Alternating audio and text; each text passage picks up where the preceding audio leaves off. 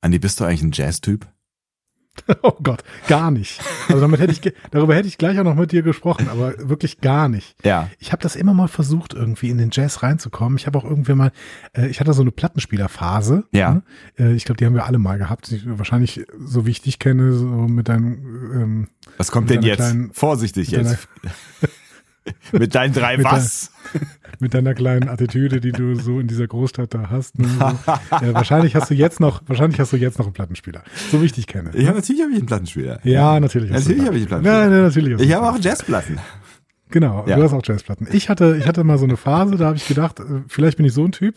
Und äh, dann, dann muss ich irgendwann sagen, äh, wie Mariner, nee, ich bin einfach kein Jazz-Typ. Also ich kenne ich kenn jetzt so ein paar Jazz-Klassiker, so, Ja. ne, äh, Fab Five und sowas, ne, ist mir alles jetzt ein Begriff. Aber auf gar keinen Fall, nee, ich setz mich. Und das Schlimmste, das Schlimmste ist wirklich Free Jazz. Ja, Wirklich. man. Also ja, da, da laufe ich lieber wirklich mit der, mit, mit dem Gesicht ungeschützt gegen die Wand. Das ist viel lieber, als dass ich mir das anhören muss. Ganz im Ernst. Das ist natürlich auch so ein bisschen jetzt hier, ne, das ist so ein bisschen wie wenn du sagst, irgendwie, äh, magst du Metal und äh, du fängst halt mit Speed Metal an oder so, ja. Ähm, Speed Metal ist geil. Kannst du nicht lange anhören, aber ist geil. ist ja auch schnell vorbei. äh, egal. Ja, Nein, aber es, es gibt es gibt es gibt ja sehr viele verschiedene äh, Formen von Jazz und es gibt natürlich auch welche, die ganz schön herausfordernd sind äh, und das ist nicht nur New Jazz oder also naja, also das, das aber das das macht ja zum Teil macht das auch spannend finde ich, weil das ist das hat ja schon auch so eine mathematische Komponente. Es ist finde ich, da kann man sich wirklich so rein reinfuchsen. Boah, ich bin so gelangweilt von diesem Gespräch, wie, wie, wie Mariner mit Dirk. Und äh, tatsächlich finde ich jetzt hier so im Herbst, wir sind ja jetzt im, äh, wirklich im Herbst angekommen, irgendwie nach, Ja, nach diesem Herbst. Temperatursturz ähm, Temperatursturz. von, ja, von krassen 10 Grad, ne? Das waren 10 Grad. Wir reden erst über Jazz, dann über das Wetter. Was ist eigentlich unsere Zielgruppe? Frage ich mich. Danach zu urteilen, eine Mischung aus WDR wir- 3 und Können wir nicht irgendwie, keine Radio Ahnung, über Aachen. die, über die coolen Kids reden und keine Die- Ahnung, was ist denn gerade Fly on the Street? Die coolen Kids hören dich nicht, weil du coole Kids sagst. Ich wollte eigentlich nur dazu, da, darüber sprechen, dass, dass für mich tatsächlich in dieses Herbstgefühl Jazz mega gut reinpasst. So, so schöner, leicht melancholisch dahin plätschernder Jazz. Hervorragend. Pop-Punk passt da auch ganz gut hin, in, diesen, äh, diese Herbst, dieses Herbstgefühl. This is just a punk rock song. So, genau. Fangen wir an. Ja, fang unbedingt an. Ihr hört einen Discovery Panel Podcast. Discovery Panel. Discover Star Trek.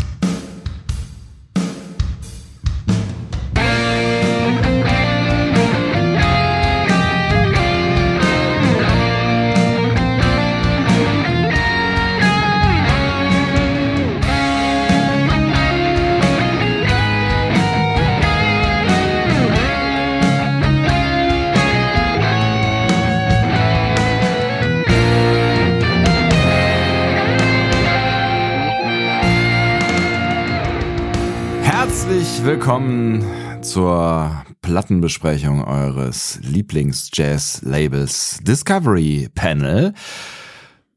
Ja gut, in Wahrheit besprechen wir die dritte Folge der vierten Staffel Star Trek Lower Decks, die äh, auf den Namen lautet In the Cradle of Vexilon. Ich habe allerdings tatsächlich keine Ahnung, wie sie auf Deutsch heißt, das habe ich nicht vorbereitet. Als ähm, Theologe weiß ich natürlich, dass Cradle die Wiege ist, also in der Wiege Vexilons. In the Cradle war, glaube ich, auch ein Album von Ja, Madonna? Creed? Was? Freies Assoziieren. Ähm, äh, Eric Clapton, oder? Kann das sein? Nee. Ähm, weiß ich nicht. Aber ähm, kennst du noch den guten alten Song von Ugly Kid Joe, Cats in the Cradle? Oh ja, stimmt. Na? Kurze Erinnerung und jetzt habt ihr es alle im Ohr hoffentlich. Weil wir haben jetzt mittlerweile schon gemerkt, dass unsere Zielgruppe ungefähr mit Cats in the Cradle groß geworden ist. Äh, nicht, nicht, nicht alle, ne? Es ist, es ist schon, es, es gibt Ausschläge nach unten und nach oben. Dim, dim, dim, dim, dim, dim, dim, dim, dim, dim, dim. Ähm, ja, also ich weiß nicht genau, ob du jetzt noch bei Eric Clapton bist, dann bist du ja schon fast wieder bei Jazz und irgendwie From the ich muss- Cradle heißt das äh, Album von Ich muss Eric mich ein bisschen entschuldigen, dass dieser, Ja. dass dieser grundsätzlich, wenn du über Jazz reden willst, das ist so eine Sackgasse bei mir im Gespräch. Das ist, Das ist aber bei vielen Themen leid. so. Nein, das stimmt nicht. Also ich äh, sag mir ein zweites Thema. Komm, ich bin sofort da. ähm, WordPress.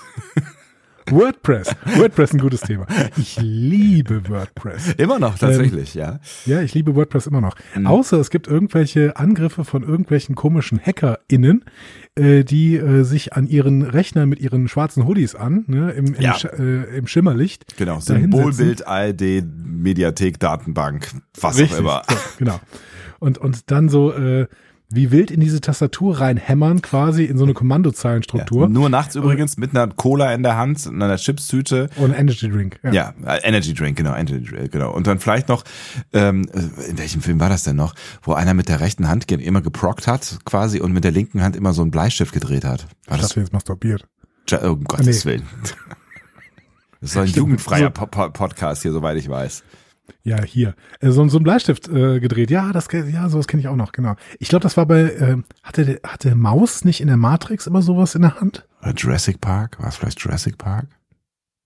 Da denke ich auch immer dran, wenn ich an diese Hacker denke, aber ich glaube, so viele Hacker gab es da gar nicht. Wie auch immer. Macht ihr ähm, das eigentlich auch? Worden. Macht ihr das auch eigentlich zu Hause, dass ihr irgendwie so mit Leuten oder Freunden dann so am Tisch sitzt und die ganze Zeit darüber sprecht, was ihr nicht mehr wisst? Was ist das? Manchmal frage ich mich, wir, wir verlieren uns ja sehr gerne in Dingen, die wir nicht wissen. Ist das, Das ist richtig. Ist das ein Konzept? Das ist ein Konzept. Ist, macht das, machen das andere Leute auch? Das ist ein Konzept. Seit sechs Jahren heißt du Dory. Und jeder weiß es. Aber du machst ja mit. Und du hast mit, genau. du hast erstaunlich ähnliche Fähigkeiten, wenn du möchtest. Du musst dich nur ein bisschen anstrengen. Das ist absolut richtig, aber du hast mir noch keinen entsprechenden Namen gegeben, so wie Dory zum Beispiel. Das Trotzdem, wir Dory, alles. Dory, Dory hast ja, äh, den hast du ja auch nicht mir gegeben, sondern die Community. Das ist richtig. Ja. Also, wir vergessen alles, aber wir haben nicht vergessen, dass wir eigentlich mal eine Homepage hatten. Nee, es tut uns gerade total leid. Also ich bin gerade so ein bisschen dabei, es zu vergessen, ehrlich gesagt. Es tut uns total leid. Ja. Ähm, wir, also erstmal vielen Dank an äh, mehrere Leute, die uns darauf hingewiesen haben, äh, dass man, wenn man auf unsere Homepage kommt, ganz kurz auf unsere Homepage kommt tatsächlich Ja. und dann weitergeleitet wird an irgendeinen Roboter, der einem sagt, dass man irgendwas gewonnen hat. Ja. Was erstmal so total sympathisch ist, aber ich habe ganz ehrlich, ich habe dem Roboter nicht getraut. Deswegen habe ich auch nicht draufgeklickt. Aber vielleicht hätte man ja wirklich was gewonnen. Wer, wir, wir finden, habt, hat jemand von euch draus, drauf, draufgeklickt vielleicht? Grundsätzlich vertraue ich eigentlich nur kenianischen Prinzen, die mir schreiben, dass ich, dass ich irgendwas gewonnen habe. Robotern vertraue ich noch nicht, muss ich sagen. Ja. Ich weiß, was du meinst, aber das liegt vielleicht auch nur daran, dass du da einen Bias hast, was dein Technikgefühl angeht. Eigentlich sollten ja alle Lebensformen gleich behandelt werden. Kenianische Prinzen. Ist Roboter. denn, ist denn ein Roboter schon eine Lebensform? Dazu äh, äh, empfehlen wir eine Besprechung, eine Folgenbesprechung aus Star Trek äh, Next Generation vom Discovery Panel. Sechs Jahre, hast du immer nicht sechs Jahre gesagt? Sechs Jahre. Sechs Ja, Jahre. das, ähm, das klingt so, als müssten wir es irgendwann mal feiern. Sechs Jahre. So, ähm, Ich finde sechs Jahre ist richtig schön. Sechs Jahre ist schon, wir gehen quasi in die finale Season. ja. So. Mit sechs Jahren, da fängt der Podcast an. Mit sechs Jahren. So. Ja, so. Ähm, ja, um das Ganze mal kurz strukturiert zu einem Ende zu bringen, dieses Thema. Das ist Wir sind gehackt worden. Wir sind Danke gehackt fürs worden. Einschalten. Ähm, die, äh, unsere WordPress-Seite ist leider äh, befallen worden. Wir äh, werden sie zurücksetzen auf ein ähm, Datum, bei dem sie nicht befallen war, Ja. äh, hoffentlich. Ähm, und wir werden dabei ein paar Kommentare verlieren, aber ich glaube, es sind insgesamt nur zehn oder sowas, ähm, bis ja, wir vielleicht, vielleicht, kommen. vielleicht auch nicht. Also es ist vielleicht, vielleicht kriege ich es auch anders hin. Ich habe nur leider bisher nicht so richtig viel Zeit gehabt, ähm, mich darum zu kümmern. Ähm, also seht es uns nach ähm, und ich glaube, es geht uns gerade beiden ähnlich so ein bisschen, dass, äh, dass, uns, dass wir ein bisschen in Zeitnot geraten sind. Ähm, Richtig. ich weiß auch gar nicht ehrlich gesagt, warum. Also bei dir hat's mit den Ferien, also mit dem Aufhören von Ferien wahrscheinlich zu tun, würde ich mal jetzt vorsichtig vermuten. Ja, genau. Also das, das Ganze ist so ein bisschen wie, wie bei der Staffel äh, Lower Decks, die wir gerade besprechen. Ne? Die kam auch zu einer Zeit, in der wir gerade nicht richtig äh, in der Lage waren, Podcast aufzunehmen. Ja. Jetzt äh, sind wir gerade zwar in der Lage, Podcast aufzunehmen, aber nicht viel mehr. Weil, also bei mir ist es tatsächlich so, die Ja. Ferien, in den Ferien habe ich äh, Joie de Vivre gemacht, Ja. ne? wie der äh, Italiener sagt. Und ähm, dabei habe ich völlig hinter, äh, äh, habe ich völlig vergessen, dass ich auch noch einen Job habe. So. Und ähm, eigentlich hätte ich diese zwei Wochen dafür nutzen sollen, mit diesem, in diesem Job ein bisschen zu arbeiten. Das habe ich dann versucht, irgendwie noch in den letzten drei Tagen der Ferien aufzuholen. Und ich hänge jetzt. Das heißt, ähm, ich muss da noch so ein bisschen nacharbeiten. Äh, das, ähm, was allgemein dazu führt, dass ich jetzt gerade ein bisschen überlastet bin und meine Ferienentspannung schon fast wieder weg ist. Da müssen wir so ein bisschen Ah, alles nicht so aufpassen. ne? alles nicht so schlau von Alles mir. nicht so schlau, da müssen wir so ein bisschen aufpassen, ne? wenn man nämlich an zu vielen Stellen hinterherhängt, ne? mit diesem Podcast hängen wir ja auch noch hinterher, dann wird es nachher Ja. irgendwie äh, ein, ein zu großer Berg und ähm, ne? also das, also da, da sollten wir dann auch irgendwie, vielleicht machen wir, vielleicht müssen wir diesen Podcast einfach ganz schnell zu Ende bringen. Wollen wir noch drei Folgen hinten dran hängen, dann sind wir schon fast durch die, also über die Hälfte der Staffel schon durch. Das habe ich nicht verstanden. Wie sollen Wir können- wir können Podcast zu Ende bringen, indem wir noch drei Folgen dabei Wir können, wir können einfach ganz schnell jetzt diesen Podcast äh, fertig machen. Also nicht diesen Podcast, sondern diese, diese, die, die Lower Decks Staffel quasi. Ergibt Ja, aber Sinn? Ich ergibt muss die ja jedes Sinn, Mal ne? vorbereiten. Ja. Ach so. Das erg- erg- ergibt überhaupt keinen Sinn. Ja, das ergibt keinen Ich habe sie auch noch nicht geguckt, ehrlicherweise. ich auch nicht. Ach, okay. Äh, aber glücklicherweise habe ich die aktuelle Folge geguckt, die da heißt In the Cradle of Vexilon, in der Wow. Wiege Vexilons. Und darüber Wow. müssen wir natürlich jetzt relativ bald reden, damit wir dann auch bald schon wieder die nächste Folge gucken können. Genau, also wir bemühen uns im, äh, in, in, in Ja. den Möglichkeiten unserer Kräfte, all das zu tun, was ähm, mit diesem Podcast auch zu tun hat, nämlich Podcast produzieren und auch bald hoffentlich wieder Homepages haben. Ähm, habt ein bisschen Geduld und wenn ihr Bock habt zu kommentieren, dann freuen wir uns natürlich trotzdem wie Bolle, wenn ihr das vielleicht übergangsweise, obwohl ich hoffe, dass ihr vielleicht äh, nicht mehr so einen großen Übergang haben werdet, wenn ihr diesen Podcast hört, übergangsweise das äh, irgendwo in Social Media tut, außer bei X, X, X. Genau, denn da kommt ein Daily Reminder, ah, den habe ich auch noch nicht geschrieben, ne? Daily Ich mö- ich- ich möchte dich- des Monats ab. Ich möchte dich an der Wir Stelle wirklich ähm, äh, äh, mein, gerade einen Podcast auf, aber wen interessiert das hier schon? Hier ist ja eh nur Hass und Hetze und Wetter. Nee, Hass und Hetze reicht. Ähm, ein bisschen polemisch, oder? Ist ein bisschen polemisch.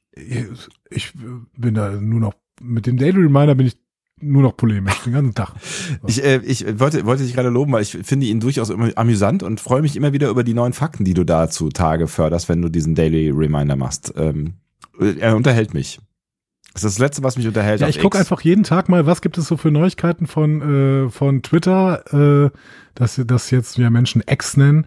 Ähm, was ist da gerade wieder an bösen Nachrichten Und das drüber? enttäuscht du nicht. findest Ne? Das Tag enttäuscht nicht. Nee, das lief, die liefern immer. Ja. Ja, Das ist also es ist wirklich, es ist wirklich ein absolutes Höllenloch. Ähm, und deswegen, ja, wir machen das jetzt noch, noch 13 Tage. Gibt es den Daily Reminder, dass wir abhauen. Und dann sind wir einfach äh, weg. Und dann lösche ich übrigens auch meinen Privataccount. Ja, das werde ich auch tun. Ja, es ist, es ist wirklich schade, es tut echt ein bisschen weh und wir haben auch letztens, letztes, glaube in der letzten Folge schon drüber gesprochen. Ne? Also äh, Twitter war so eins meiner ersten äh, so sozialen Netzwerke, äh, ich glaube das erste sogar nach StudiVZ.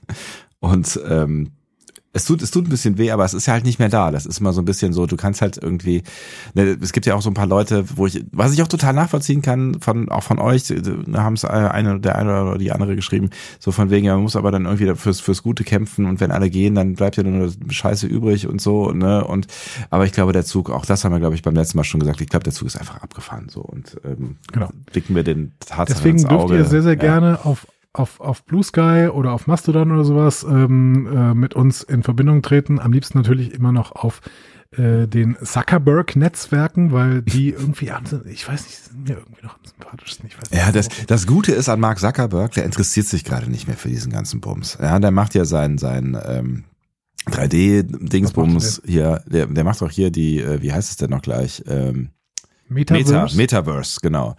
Äh, das wird ja the next big thing, um mit äh, Herrn Jobs zu sprechen. Ähm, der will doch, dass, dass, dass sich das Internet quasi komplett in so eine VR-Welt verwandelt. Und ähm, Ist das so? der, der steckt da richtig Energie und Arbeit rein und ich glaube, es ist immer noch zu früh und das macht er jetzt schon seit einer ganzen Weile. Ähm, es ist immer, glaube ich, noch zu früh, um, ich habe letztens irgendwie gelesen, man kann da auf jeden Fall schon irgendwie durchlaufen oder so. Ähm, aber es ist, das ist immer noch zu früh, weil äh, das, ja, das, die Zeit ist, glaube ich, noch nicht reif. Also wir sind noch nicht so weit, aber auch dieses Ding ist noch nicht so weit. Aber dann werden wir uns alle irgendwann in der virtuellen Realität wieder äh, treffen und ähm, es gab, es gab ja mal diese, diese VR-Welt, wie hießen die noch gleich? Die Second Life. Second Life, genau. Also sowas in, in cool macht er, glaube ich. Wobei Second Life, glaube ich, auch schon ganz cool war, aber hinterher leider leer. Ähm, Gibt es das eigentlich noch? Das finde ich ganz interessant. Durch so ein leeres Segment Keine reinlaufen? Ahnung, das habe ich im Studium, habe, habe ich da mal ein bisschen mit experimentiert. Ja. Aber das ist auch schon äh, über zwölf Jahre her. Lange Rede, Ähm, kurzer Sinn, aber ich glaube, Zuckerberg interessiert sich gerade nicht mehr für, für diesen ganzen anderen Quatsch. Ja, und er ist, der ist auch schräg, aber ist er so richtig evil? Da bin ich mir auch nicht so richtig sicher. Ähm, naja, ähm, es hat ja jemand sogar bei Mastodon äh, uns nochmal kurz ein bisschen Feedback zur letzten Folge gegeben und das möchte ich dann kurz doch nochmal aufnehmen. Ja, bitte. Das war der Jakey, der normalerweise immer bei uns kommentiert und er äh, schrieb, ja, das werte Discovery Panel zurzeit die Homepage überarbeitet. Also es ist eine Überarbeitung. Es ist eine Wiederherstellung. Ich Genau. habe diesen Es ist Überarbeitungsmodus äh, Ja. schnell angemacht, damit ihr nicht ständig irgendwie gehackt werdet selber. So. Ja. Ähm, Sie wurde überarbeitet, extern quasi. Genau. Und äh, deswegen schreibt Captain Schreuer, ja, hier mein Kommentar zur Mupsi-Folge. Andreas meinte, die Lower Decks-Verweise beziehen sich nur auf TOS, TAS und 90er-Track, aber wann würde es einen Verweis auf New Track geben? Hm? Habt ihr schon mal von den tierisch ollen Sternenreisenden gehört? Ich glaube, da gab es sogar eine Folge von euch, hört mal rein. Ähm, ja, das stimmt. Aber es ist eine sehr, sehr große Auf Ausnahme, finde ich. Also Ja. die Discovery und PK-Verweise, also PK geht ja gar nicht, weil PK ja nach ähm, Dings spielt. Ja. Die Discovery-Verweise sind sehr, sehr ähm, klein bis jetzt. So, und die, die Essential Words-Verweise werden mehr, da hast du recht. Ähm, Aber auch nur in dieser Folge. Nicht so richtig. Ja. Ja, genau. Und ähm, Jakey schreibt außerdem noch, ich bin Team Andreas, mir hat 402 und die Charakterentwicklung mehr gefallen als 401. So. Und jetzt müssen wir uns die Frage stellen, wie ist es mit 403, Sebastian? Wie ist es mit 403? Okay, kommen wir zum Fazit. Noch nicht. Ich, äh, sollen, wir, sollen wir trotzdem mal ein bisschen in die Folgenbesprechung Ja, reinstarten? Bitte. Ich, äh, ich freue mich sehr. Nach 20 Minuten. Ja, Ja. absolut. Ähm, der, äh, ich sag dir erst was über das Team hinter der Folge. Ähm, ben M. Waller ist der Autor dieser Folge. Der hat in der letzten Staffel schon die neunte Episode Trusted Sources gemacht. Ähm, ist Writers Assistant, also quasi Helfer im Writers Room. Das sind dann oft diese Leute, die final die Skripte irgendwie schreiben oder überarbeiten, aber auch oft manchmal, keine Ahnung, tackern und lochen oder so, Ja, kopieren gehen. Klingt Ähm, richtig geil. Kriegen wir einen richtig niceen Job. Ja. Ja, aber der darf ja halt auch mal, der hat jetzt schon die zweite Episode geschrieben, komplett. Ja, ja. Das ist auch super. Ne? Ja, du kommst neben rein, Tackern, ja. kopieren Ja. und lochen. Kaffee kochen, ne, äh, darf er halt auch eine Episode schreiben. Ähm, diesen Job macht er auf jeden Fall seit der ersten Folge von Lower Decks. Äh, ansonsten ist er in verschiedenen kleinen Projekten, verschiedenen Rollen unterwegs, äh, vor allen Dingen in Kurzfilmprojekten, aber auch schon bei so ein paar TV-Produktionen als Produzent, Editor, Autor, manchmal sogar als Schauspieler oder Voice Actor. Der ist auch Podcaster. Mhm. Ähm, das habe ich dir in der letzten Staffel, glaube ich, schon mal erzählt. Der hat den Podcast äh, Robo Rockalypse gemacht. Ein Hörspiel-Podcast mit äh, dem Thema äh, Jahrzehnte nach dem Atomkrieg Ah, treffen, äh, ja. äh, treten die letzten Überlebenden in einem finalen Rock-Showdown gegen die böse Elektrobot-Armee an, um über das Schicksal der Menschheit zu entscheiden. Hat es er was mit Musik gemacht, zu tun? Autor, Produzent, Regisseur und äh, spricht eine Rolle. Ja, ja, es ist ein Rock-Showdown. Es gibt auch jetzt gerade auch, oder morgen, morgen läuft, glaube ich, so ein komischer Film in den Kinos an, der komplett, äh, äh, also ein animierter, ich glaube, es ist ein, ein, ein Pixar-Film, äh, der äh, rund um Boybands aus den 90ern gestrickt ist. Und NSYNC sind deswegen Tell wieder me zusammengekommen. Nee, sind es NSYNC Ah, gewesen? okay. Weiß ich nicht. Timber, Timberlake Ich war? habe ich hab ehrlich gesagt Justin Timberlake in letzter Zeit Ja. relativ häufig gesehen. Deswegen kann das gut sein. ja. Genau, war auch bei haben, Mr. Beast plötzlich irgendwie unterwegs. die haben, die haben ähm, äh, einen neuen Song dafür gemacht und äh, sind, sind kurz wieder zusammengekommen. Äh, gekommen. Cool. yeah. Äh, nee, habe ich noch gar nichts von mitbekommen irgendwie. Das liegt aber vielleicht daran, dass ich so wenig mitbekommen habe in letzter Zeit. Irgendwas mit Trolls. Ich hab's aber auch wieder verdrängt. Trolls, gemeinsam stark. Auf jeden Fall. Auf jeden Fall nicht. war äh, der Autor, war das der Autor Ben M. Waller und wenn ihr mal diesen Storytelling-Podcast, den er da gemacht hat, diesen Hörspiel-Podcast äh, hören wollt, dann äh, googelt doch mal nach Robo Rockalypse. ähm, Regie dieser Folge, Ja. Brandon Williams. Der ist seit der zweiten Staffel im Art Department äh, als Storyboard-Künstler. Ähm, Storyboard-Artist ist der ungefähr seit fünf Jahren, seit drei Jahren auch schon für Solar Opposites, also ein Mike McMahon-Mann. Mhm. Äh, und das hier ist seine erste Regie überhaupt. Oh. Also der hat noch nie Regie gemacht. Krass. Wird Okay. aber auch noch die sechste Folge machen, äh, Path Ferengis Hard Place. Und ähm, wenn ihr wollt, Brandon Williams könnt ihr doch auch mal bei Instagram und bei Blue Sky folgen. Da heißt er nämlich Stupid Art Punk und teilt eine Menge seiner Arbeit. Und der hat kaum, kaum Follower. Also es geht irgendwie, der hat so 1000 ungefähr. So. Ach Also, krass, okay. ähm, folgt ihm doch mal. Brandon Williams, der Re Regisseur dieser Folge in The Cradle of Exilon. Auf seiner Homepage steht so ein schöner Satz für die Zeit vor seiner Zeichenkarriere. Ähm, er ähm, schreibt da, vor diesen Erfahrungen verfolgte Brandon den Traum vom Rock'n'Roll-Star in einem urkomischen Versuch mit einer Hard-Rock-Gothic-Punk-Fusion-Band namens Persona. Seitdem ist Brandon hinter dem Mikro hervorgetreten, um sich darauf zu konzentrieren, Geschichten durch Zeichnen und nicht durch kreischende Punkrock-Gesänge zu erzählen. Jeder das, was er kann. Ich habe sehr, sehr lange gegoogelt. Es gibt die Band leider nicht online. Natürlich wollte ich sie mir anhören, aber leider, nicht. leider nicht. Schade. Vielleicht hätte sie dir sogar gefallen. Das könnte ja deine, deine, deine, deine Musikgeschmack entsprechen. Hard Rock, Gothic, Punk, Fusion? Ich bin mir nicht sicher. Immer war, immerhin war Punk und Rock mit drin. Ja, das stimmt. Aber der Titel ist schon wieder so lang, dass es schon wieder, der, der Titel klingt schon wieder nach Jazz. ja, got your point. so. Ja, aber Brandon Williams folgt ihm nochmal, Stupid Art Punk, ähm, und äh, guckt euch doch mal an, was er so macht. Also der kann wirklich sehr, sehr gut zeichnen. Das kann ich auf jeden Fall schon mal sagen. Ja, Sebastian. Und dann, äh, wenn du möchtest, können wir in diese Folge reinstarten. Ja, äh, sehr gerne. Und äh, diesmal werden wir es schaffen, ähm, nicht noch 20 Minuten lang damit zu verbringen, bis wir beim Intro sind. Da, das kann ich dir versprechen. Das kann ich dir auch versprechen, denn wir haben keinen Cold Open. Ha, was ist denn da los? Ich glaube, das hatten wir zuletzt. Also ich kann mich an zwei Folgen erinnern, wo es passiert ist. Ja. Aber ihr müsst da vielleicht mich auch mal nochmal verbessern auf den Social Media Plattformen, wo ihr uns jetzt Feedback geben könnt. Cupid Aaron's Arrow und an Embarrassment of Duplos. Äh, da weiß ich noch, dass wir es erwähnt hatten. Aber ansonsten, also es ist sehr, sehr selten, dass Star Trek keinen Code Open hat. Ja. Ja, was war es bei äh, der, wie hieß denn die, war das Cupid Aaron Singsbums hier, die, die Folge mit, ähm, diese Märchenfolge da? Nee. Nee, ähm, nein, die hieß Nee, das stimmt, das, war ja, die hieß, die hieß ganz anders. Die hieß ganz, ganz anders. Ja, aber äh, ich könnte jetzt noch ein bisschen googeln, dann finde ich auch, wie sie heißt, aber äh, Elysian Kingdom natürlich. Noch ein bisschen. Ich hatte, ich hatte. Ach, ich, die Elysian Kingdom. Du Ja. warst bei Strange New Worlds. Ich dachte, du meintest jetzt die. Äh, Nee, nee, ich- genau. Von sorry. Ja, das war mein Kopf. Ich äh, sollte mir sollte mehr mitteilen, was in meinem Ko- äh, Kopf äh, abgeht. Ich habe gerade äh, äh, überlegt, wo, wo mir das zuletzt begegnet ist, dass wir ähm, keinen Vorspann mehr haben, so allgemein, aber ich weiß es nicht Ähm, genau. Ich weiß es auch nicht mehr so richtig. Ja. Aber ähm, ihr werdet es wissen. Ich habe auch keine richtige Auflistung gefunden von ähm, Star Trek Folgen ohne äh, Code Open. Und kann das, äh, kann aber, das äh, ähm, KI nicht beantworten? Nee, nee, nee, Nee, nee, nee, okay. tatsächlich nicht. Ja, das Netz müsste es ja wissen. Ich habe Das- ja. Ich habe diesmal auch überhaupt nicht mit KI gearbeitet. Das heißt, ähm, vielleicht, ähm, es war kurzzeitig mein Abo ausgelaufen. Oh. Von der KI. Ach So. so, Heiliger, ja. Ja, ja. Ja keine Freunde mehr. Ja. So.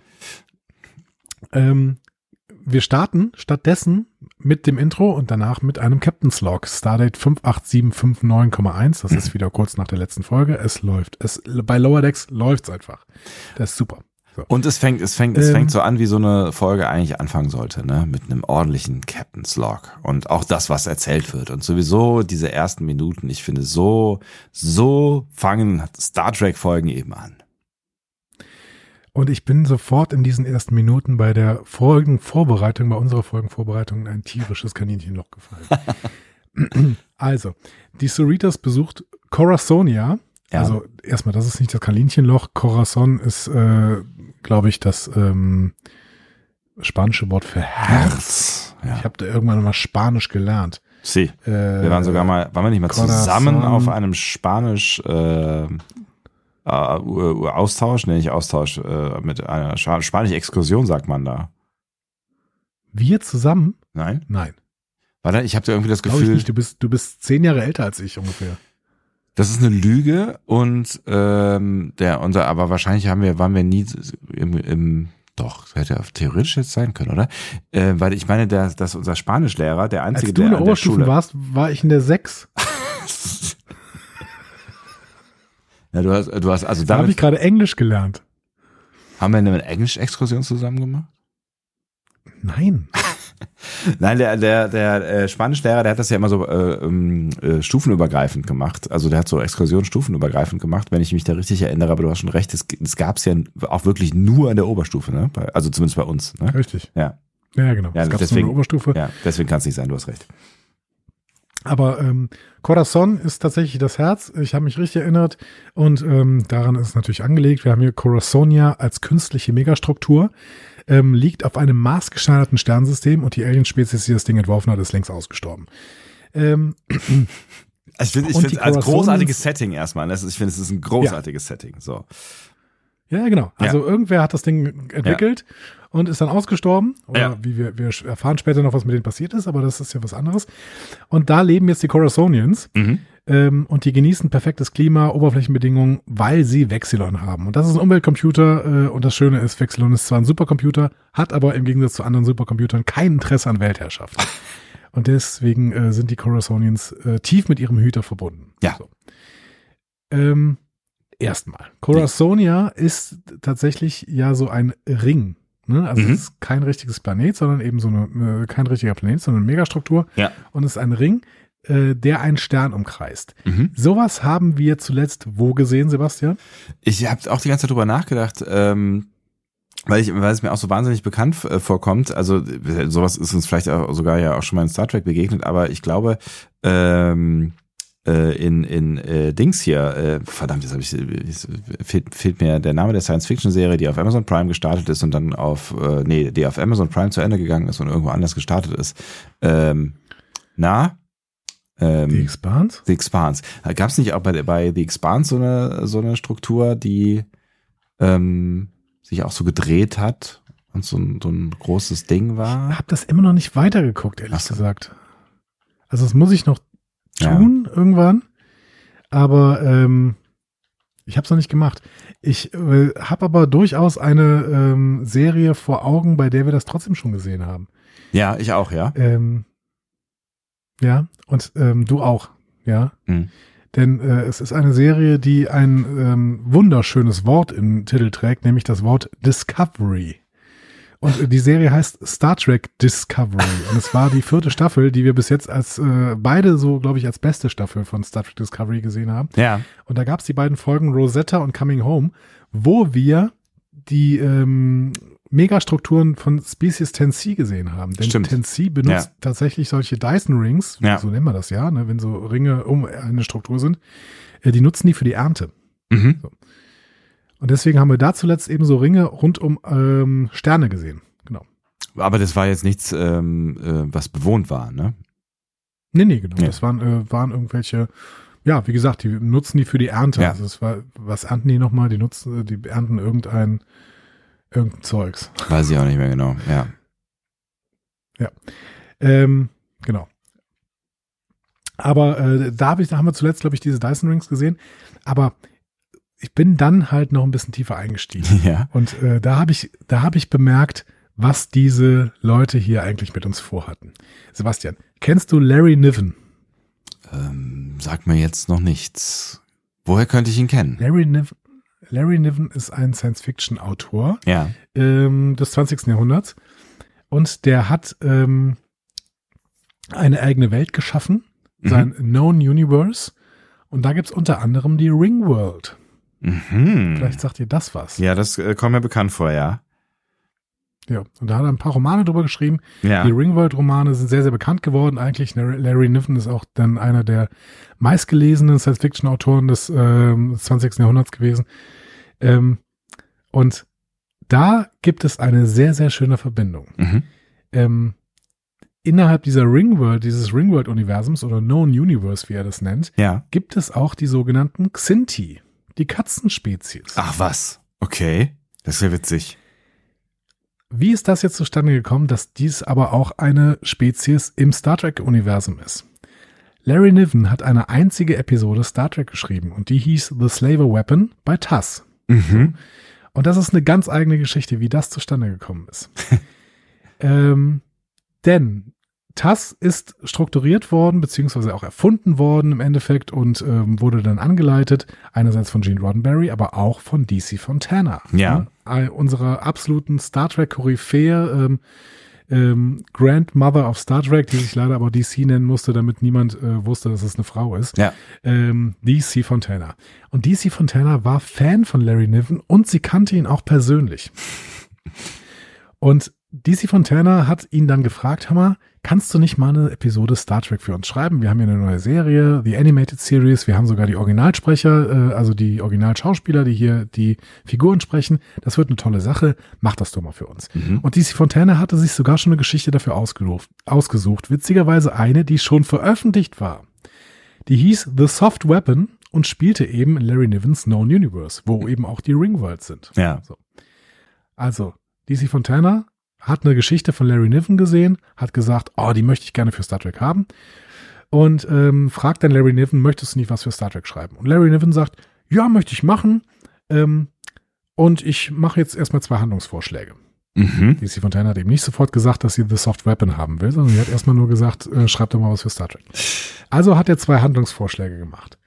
Hat dann erstmal eine Star Trek-Episode vorgeschlagen, die sich um quantenschwarze Löcher und eine Gruppe von hochentwickelte Aliens drehte. Mhm. Ähm, und er meinte dann, ja, animierte Serie, die können ja so echte Aliens nutzen, statt so Schauspieler in, in Gummikostümen. Das heißt, es können wirklich so hochentwickelte Aliens sein, die im Prinzip auch nicht mehr humanoid sind oder sowas. Hatte eine tolle Idee gehabt. Ne? Ja. Ähm, und DC Fontana hat sich dieses Ding angeguckt und hat gesagt, Alter, was ist das denn? Das ist viel zu komplex. Das, das passt überhaupt nicht für das Publikum, was wir mit der Animated Series ansteuern möchten. Mhm. So. Ähm, Larry Niven hat dann gesagt, ja gut, okay. Also später hat er auf jeden Fall gesagt, ja, ich muss zugeben, die Folge war wirklich zu komplex, also es wäre zu komplex geworden. Niven hat aber dieses Konzept von dieser äh, Folge, das er da geschrieben hat, nachher nochmal verwendet und eine Kurzgeschichte darüber geschrieben. The Borderland of Soul heißt die. Mhm. Äh, of Soul, Mhm. ähm, also Soul-System. Ja. Also Borderland of Soul. Und ähm, diese Geschichte hat tatsächlich einen Hugo Award bekommen. Also das war Ja. keine schlechte Geschichte. Ja. Aber sie waren beide im Endeffekt der Meinung, die war zu komplex für äh, die Animated Series. Mhm. Und dann hat Niven noch eine zweite Episode vorgeschlagen, ähm, die wurde aber relativ schnell von Gene Roddenberry auch zu, äh, für zu blutig eingestuft und deswegen wurde sie auch verstoßen. Okay.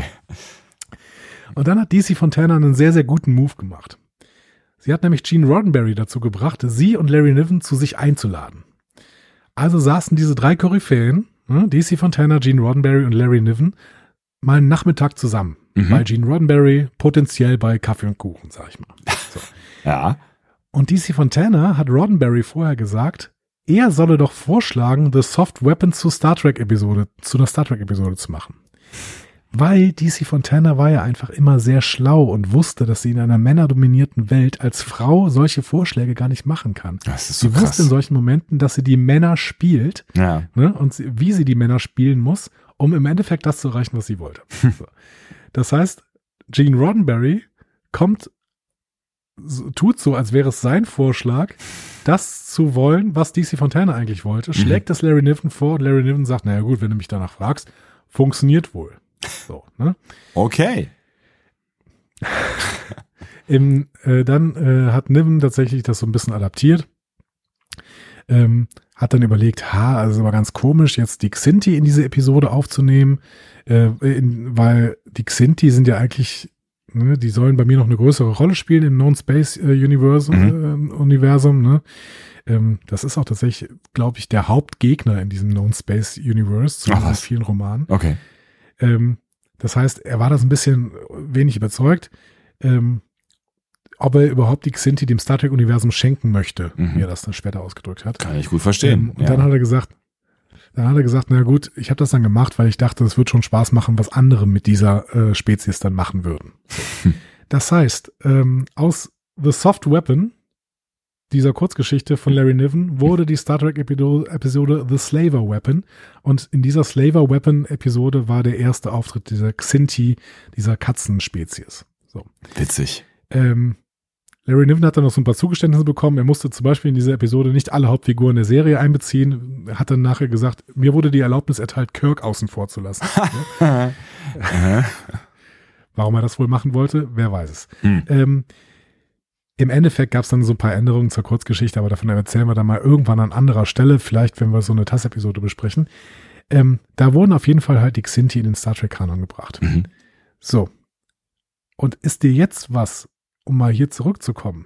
Wir sind ja, an eigentlich sind wir bei, of Vexilon wir sind, eingefallen. wir sind ja jetzt eigentlich quasi, äh, genau, bei diesem, bei dieser Ringworld ge gestartet, ne? Das äh, war Genau. jetzt ein ganz schöner Kreis, den, den du da gerade gedreht hast, so.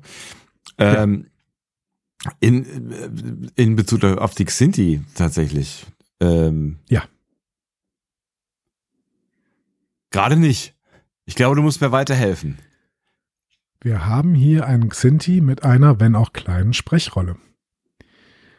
Und ähm, ich weiß nicht, ob wir schon mal in Lower Decks überhaupt einen Xinti mit Sprechrolle hatte. Auf, hatten. Auf jeden Fall spielt plötzlich hier in einer Folge, die auf einer Ringworld spielt, Stimmt, du hast ein recht. Xinti Ja, eine, klar. Eine Ja. Rolle, Ja. die äh, tatsächlich auch noch Text hat.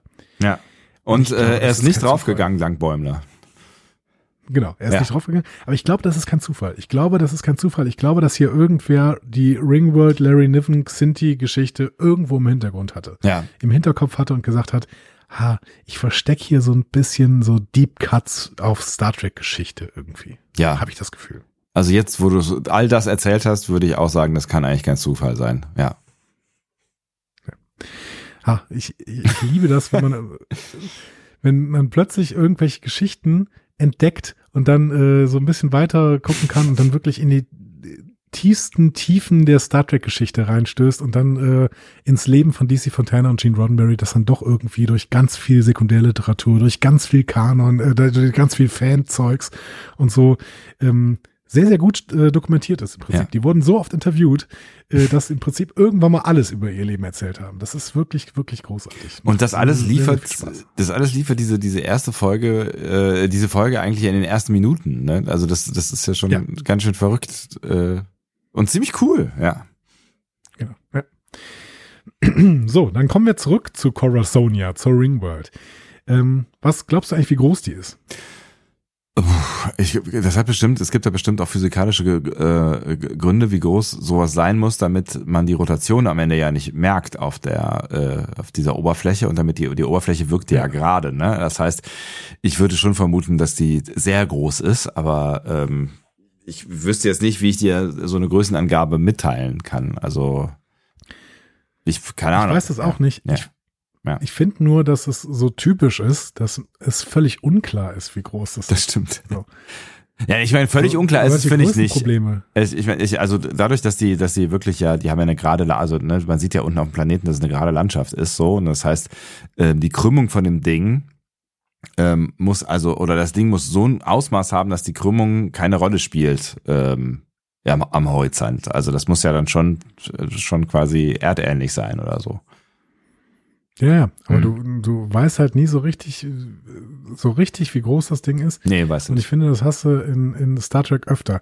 Und wenn du dir mal überlegst, wie oft wir auf irgendwelchen Planeten landen und dann so einen Mini-Ausschnitt siehst Ja, und du hast irgendwie das Gefühl, aber wie groß ist denn dieser Planet? Also gibt's da jetzt nur dieses, äh, keine Ahnung, dieses Heiligtum, auf dem die, auf dem Kirk da gerade gelandet ist Ja. und irgendwie einen, einen Herrscher provoziert, damit der, äh, keine Ahnung, was macht?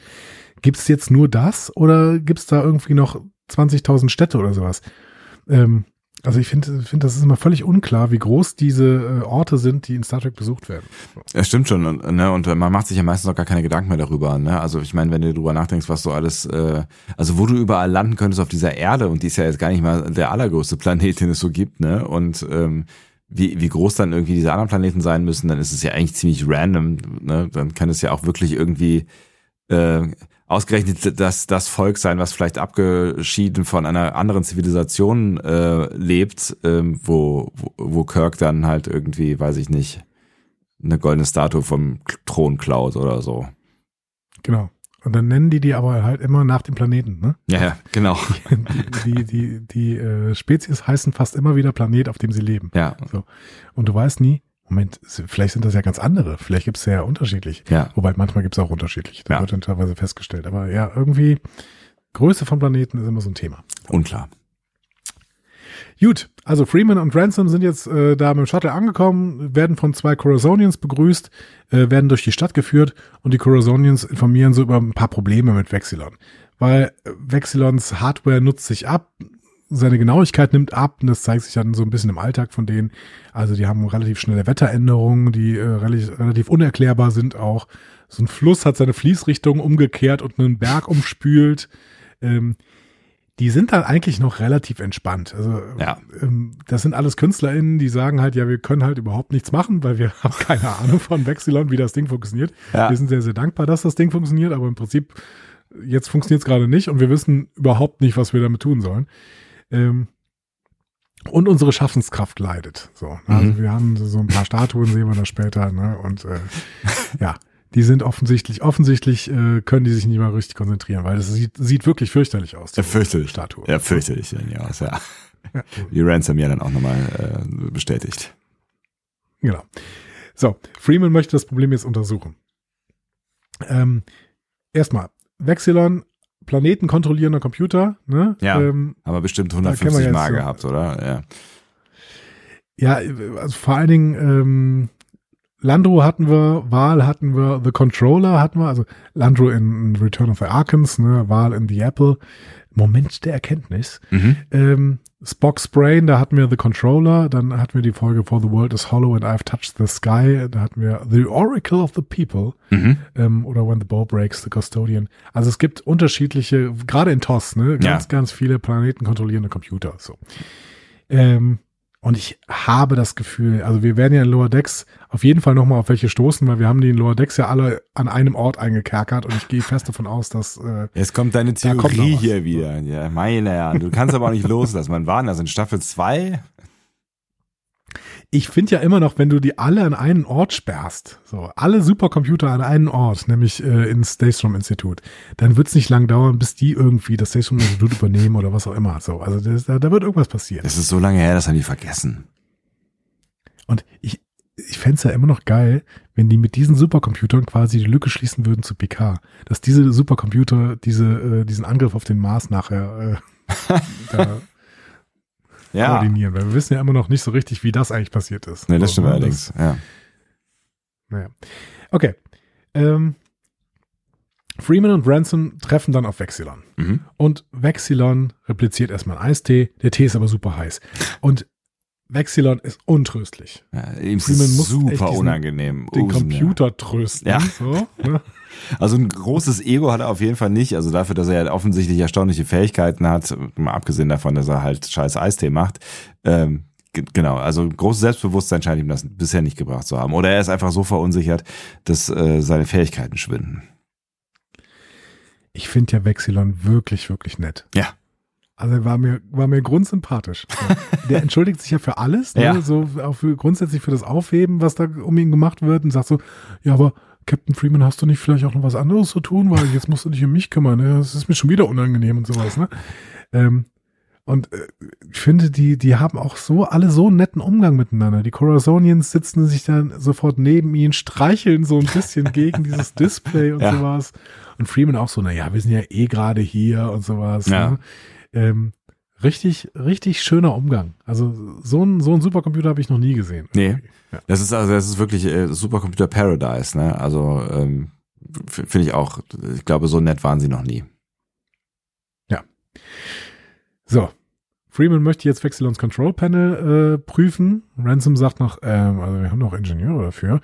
Aber Freeman sagt, ja, nee, ich habe ja an der Akademie mal einen Schein in archaischer Technologie gemacht. Das wird schon funktionieren. Also das, das finde, das fand ich wirklich ein, ein bemerkenswert schwachsinniges Argument. So, also was, was ich alles für Kurse in der Uni belegt habe und wie, wie, wie, wie viel wenig Ahnung ich in di- diesen Dingen habe. Also wenn ich jetzt sagen würde, ja, ich kann, ich kann auch ein Buch schreiben, weil ich habe ja mal kreatives Schreiben gelernt. So Leute, echt jetzt. So. ähm, vor allen Dingen, man muss ja noch berücksichtigen, Mariner hat im Room for Growth äh, der Episode der letzten Staffel, wenn ich mich richtig erinnere, gesagt, die USS Cerritos wurde schon dreimal durch das Say-Technologie überschrieben. Das ist die von diesem alten Archiv da. ne? Ja, genau. Archaische Technologie, die, also schon dreimal.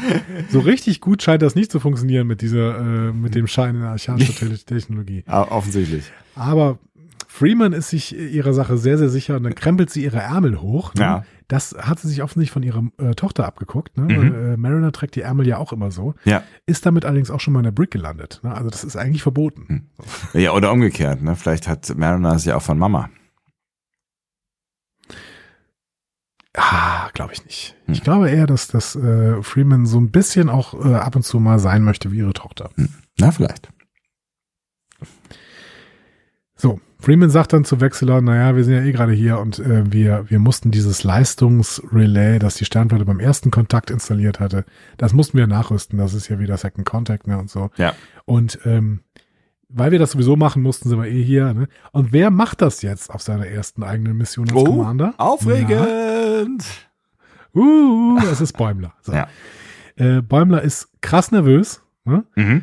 ähm, und ähm, hält ein selbstvertrauensstärkendes Ritual ab, wie Tillin so schön sagt. Ja. Ja, also er sagt, er murmelt eigentlich nur, nur so Sachen vor sich hin, die äh, ihm offensichtlich, also er verspricht sich davon, dass er dann ein bisschen Mut fasst. Du schaffst das, Ja. du schaffst das. Ich, schaff das, ich, kann Ich das. finde, Tillin, Tillin ist so eine Bereicherung. Ja, In dieser Folge habe ich Ich- zum ersten Mal richtig gemerkt. Also so Vulkanier auf die Spitze getrieben. So drehe vulkanisch bitte auf 100. So, Ja. Und dann hast du Tillin. Es ist großartig. Gefällt mir richtig, richtig gut. Ja, und dann da merkst du halt auch, dass, dass Vulkanier einfach auch Comedy-Potenzial haben. Ne? Also wenn du die or- ordentlich einsetzt, dann, äh, ich meine, klar, das, das haben sie auch vorher schon immer mal wieder, ne? Also auch Spock war ja schon mal witzig oder so, aber ähm, ich finde ich finde ja auch, dass sie- in dieser Folge hat sie wirklich wahnsinnig gut funktioniert. Extrem gut. So, Bäumler redet sich raus, indem er sagt er so, ja, ich wollte hier nur mal einen Kommunikationstest machen, ne? Und kriegt dann auch so ein sofortiges, sofortiges äh, Rückkopplungsfeedback, ne? Ja. Weil er zu nah an ihrem Kommunika Kommunikator war, ne? Mit seiner Kommunikationsprobe. Ja. Auch sehr, sehr schön. ähm, und er informiert dann sein Team über ihre Aufgaben. Alle sollen vor allen Dingen vorsichtig sein. So. Mhm. Ähm, die sind mit dem Shuttle Kings Canyon gelandet. Ähm, Kings Canyon ist wieder so ein Nationalpark in Kalifornien. Habe ich mir ein paar Bilder von angeguckt. Ri- richtig, richtig gut. Der liegt direkt neben diesem Sequoia Nationalpark, dem berühmten. Ja. Ähm, und heißt ein anderes Shuttle heißt ja auch Sequoia. Ähm, und äh, im, im Kings Canyon gibt's so richtig tiefe Schluchten und so riesige Sequoia-Bäume und, und äh, hohe Berge. Super Ort zum Wandern. Hätte ich schon wieder Bock irgendwie. Hätte ich richtig Bock schon wieder zu wandern. Ja, aber du, du, hast ja gesehen, was beim letzten Mal passiert ist, als du hier einfach so gnadenlos Freizeit gemacht hast. Jetzt sitzt du hier knöcheltief in, Ja. im Morast. Ärgerlich. Ja, ich sollte das nie mehr machen mit dieser Freizeit. Auf gar keinen Fall. Ähm, ja, Bäumler ähm, sagt dann erstmal, warum sollen wir vorsichtig sein? Zwei Gründe. Erstens, Fähnriche unter kürzlich beförderten Kommandanten sind gefährdeter, wie Tillin sagt. Ne? Immer einen Dazu hilfreichen Spruch äh, äh, am Start, ja. Ja. Äh, dazu, äh, Wesley Crushers gesamtes Team in Pen Pals starb ja während seiner ersten Amtszeit, ne? während seines Ups. ersten quasi Kommandos. Ja. Äh, und er ist noch nicht mehr befördert worden dafür. Ne? Mhm. Also ähm, kann, man, kann man sich mal gut dran erinnern. Und zweitens, die ganze Aufgabe ist halt, als würde man in einem Gebe einen, äh, eine Gebäude große Bombe entschärfen. So, Mhm. ja.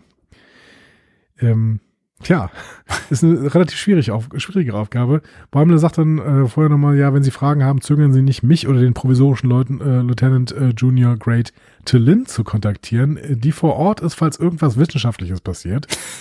Und Tillin sagt nur, alles, was jemals passiert ist, ist wissenschaftlich. Ist toll.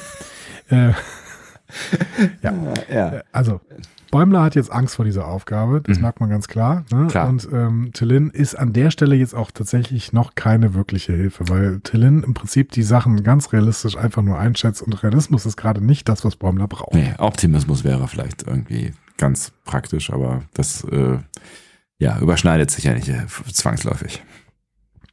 Das kann Tillin leider gerade an dieser Stelle nicht.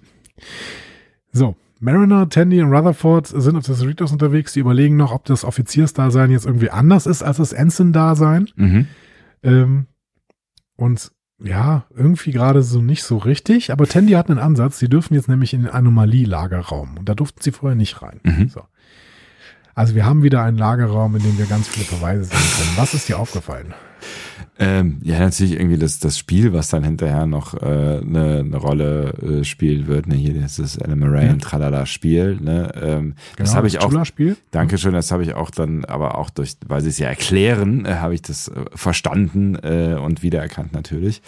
Ähm, und Ja. dann wird schon schwierig, weil zum Beispiel diese Box mit dem Gesicht drauf, ähm, die ja auch nachher noch eine Rolle spielt, ähm, da wusste ich jetzt nicht genau, wo sie, wo sie herkommt. Kommt die aus TOS? Die kommt aus, boah, ich habe es mir irgendwo aufgeschrieben. Äh, nee, die kommt aus TNG. Ah, okay. Ähm, das ist eine betasoidische Geschenkbox Ah ja, genau, aus der richtig. Folge Haven. Ja, hat wahrscheinlich irgendwie was mit Troy zu tun, ne? Also Roxana. Ja, Loxana. Ähm, ja, also die ähm, Haven-Folge, die Frau seiner Träume heißt die auf Deutsch. Ähm, ist da Roxana, Roxana dabei? Ich glaube nicht. Roxanne. Doch, ist sie. Ist sie. Genau. Und ähm, aber tatsächlich, also diese Box sieht auch relativ genauso aus. Ich ähm, werde gerade mal kurz ein Bild kopieren, rüber, rüber schicken, Ja. damit du dich auch nochmal daran erinnerst. Ähm, so. Ich kann mich nicht mehr so gut an die Folge erinnern, aber ich erinnere mich noch an diese Box. Ah ja, ja. Oh, das ist, es sieht, sieht äh, wirklich strange aus. Wer hat diese Box denn gespielt? Ist das übermittelt? Äh, Äh, Natürlich ist das übermittelt. Das, Ja. müssen wir, das müssten wir nur noch mal rausbekommen. Ähm, Das ist doch die Premium-Rolle, oder? So, hey, ich darf einmal bei Star Trek mitspielen. Ich spiele eine Kiste und das, was ich machen darf, ist in einem äh, Silberüberzug, Diggly Diggly. in einem Silberüberzug, äh, Ähm, ich, Ja. kann, ich kann dir noch was Schönes sagen, Ja, wer das bitte. gespielt hat. ja? Armin Schimmerman hat das gespielt. Nein! Jetzt, wo du sagst. Ja. Das Man ist ja ne? geil, Man ja. sieht's. Wenn man es wenn man's weiß, dann sieht man es, ja. Ja, super. Das ist ja geil. Äh, ja, guck mal, haben wir, haben wir während der Folge jetzt noch was sehr, sehr Schönes rausgefunden. Ja, also äh. Armin Schimmerman spielt die Betazoid Giftbox. So.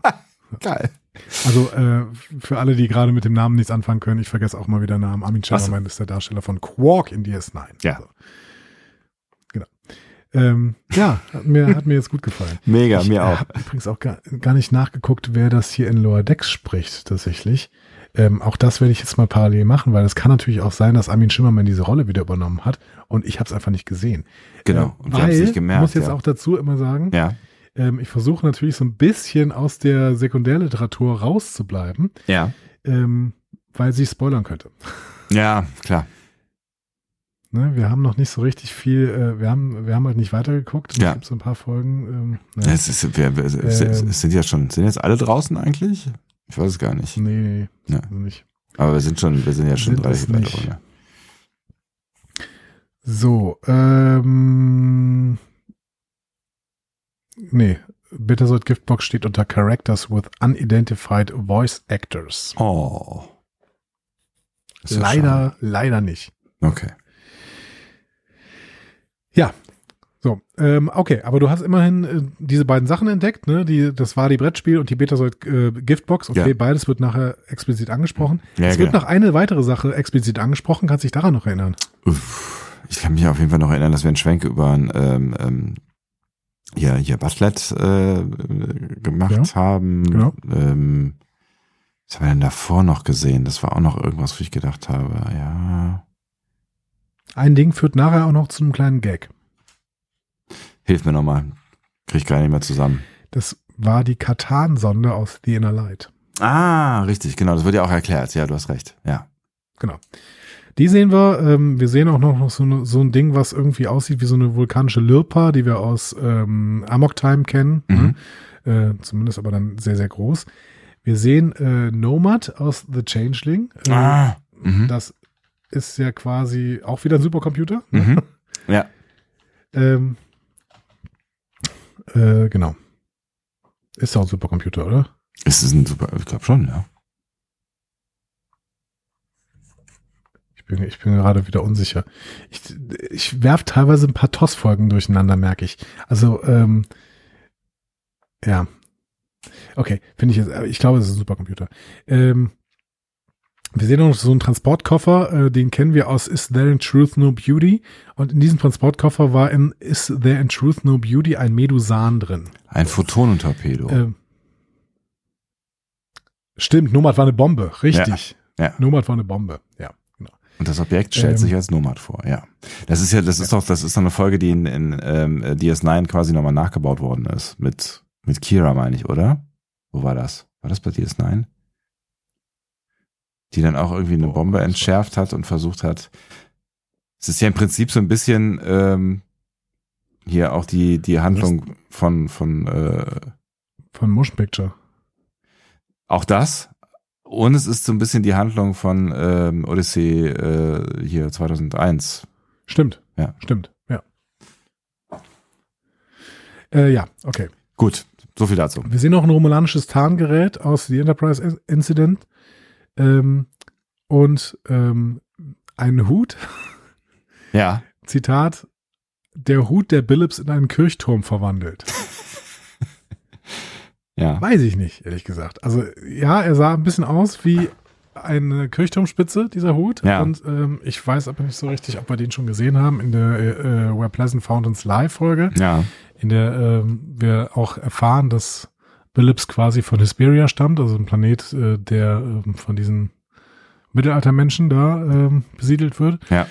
Aber ähm, haben wir diesen Hut gesehen? Ich glaube nicht. Ich weiß es auch nicht, nee, ich war so. Oder es war vielleicht der Tr- Krönungshut oder sowas und äh, er sollte ihm aufgesetzt werden, aber er hat es ja verweigert oder sowas. Weiß ich nicht. Wir Hm. sehen aber, wo wir gerade bei dieser Folge sind, bei Pleasant Fountains Lie, Ja. wir sehen auch ein Frettchen. Mhm. Ein, ein Haustierfrettchen und wie wir später erfahren, heißt dieses Haustierfrettchen Lancelot.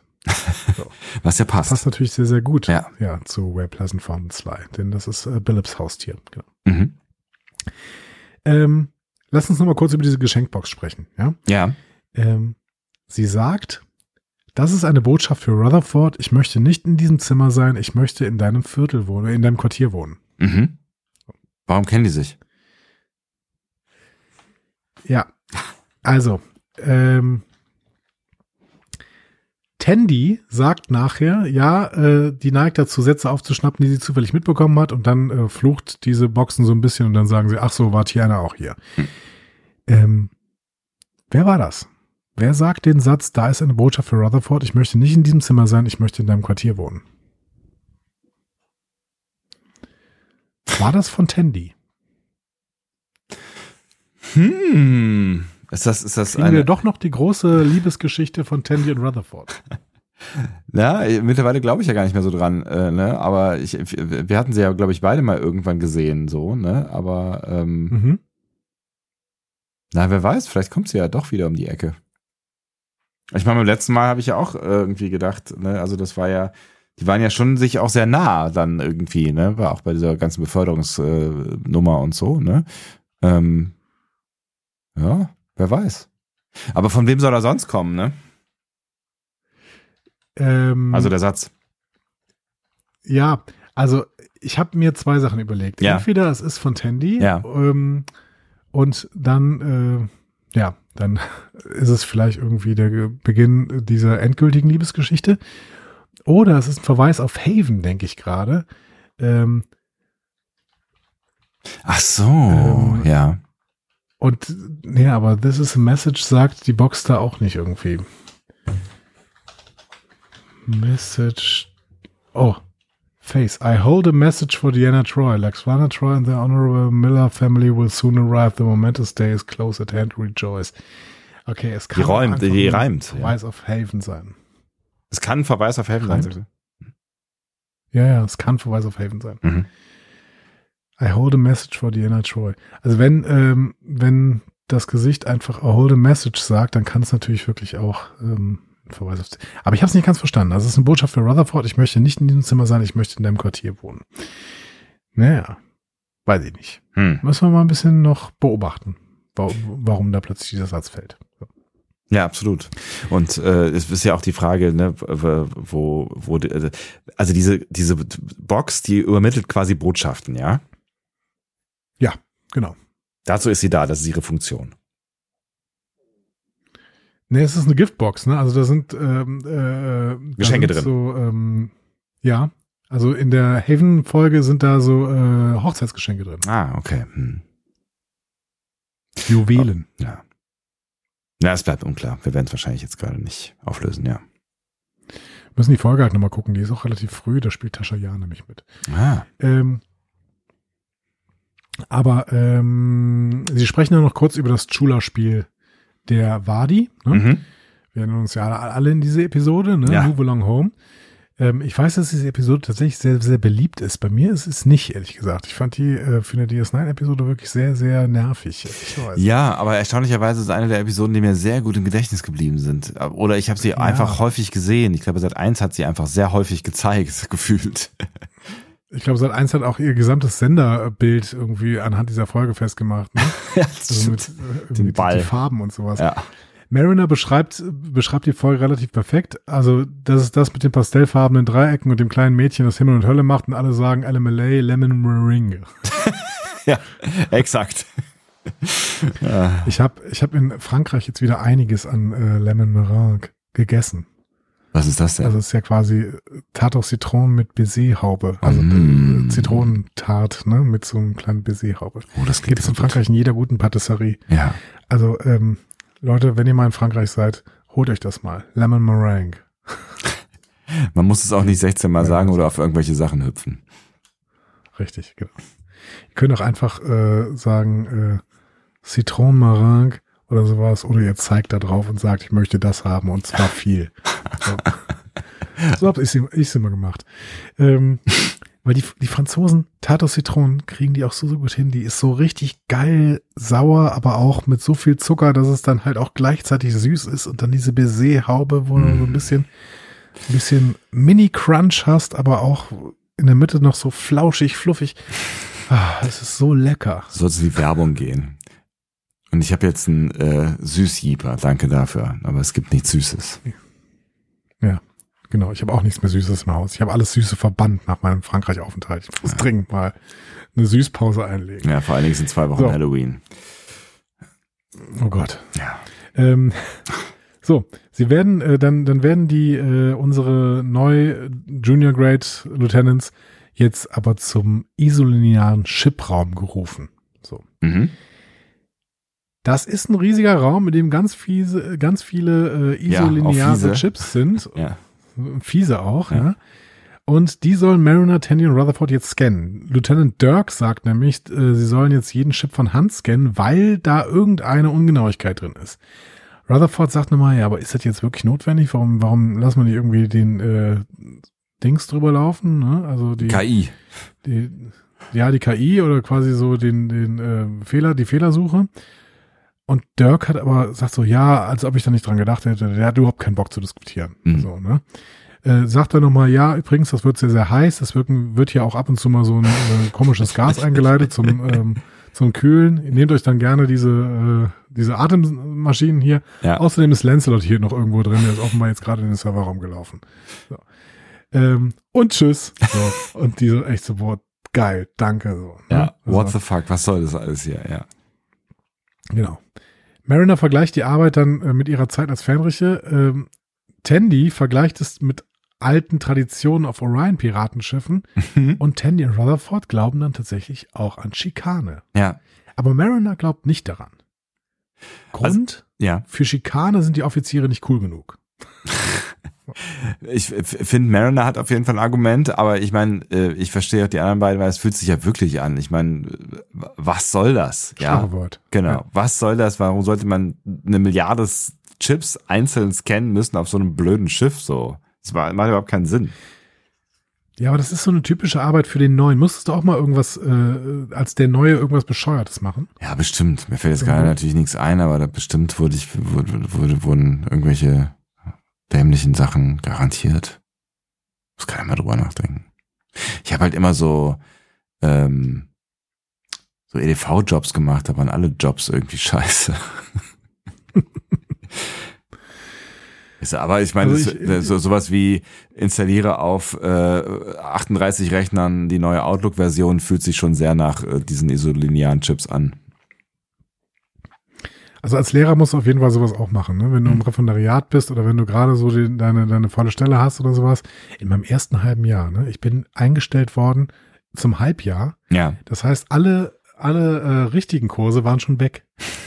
Und dann äh, habe ich halt irgendwie meine Stunden gehabt und musste dann alles unterrichten. Also wirklich jeden Quatsch.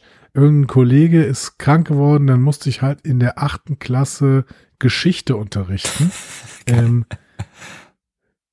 wo wirklich, also die hatten keinen Bock. Ich hatte keine Ahnung, habe mich dann jedes vor jeder Stunde noch einlesen müssen. Oder das Schlimmste, was ich unterrichtet habe, war in der neunten Klasse Wirtschaftslehre. Oh, geil.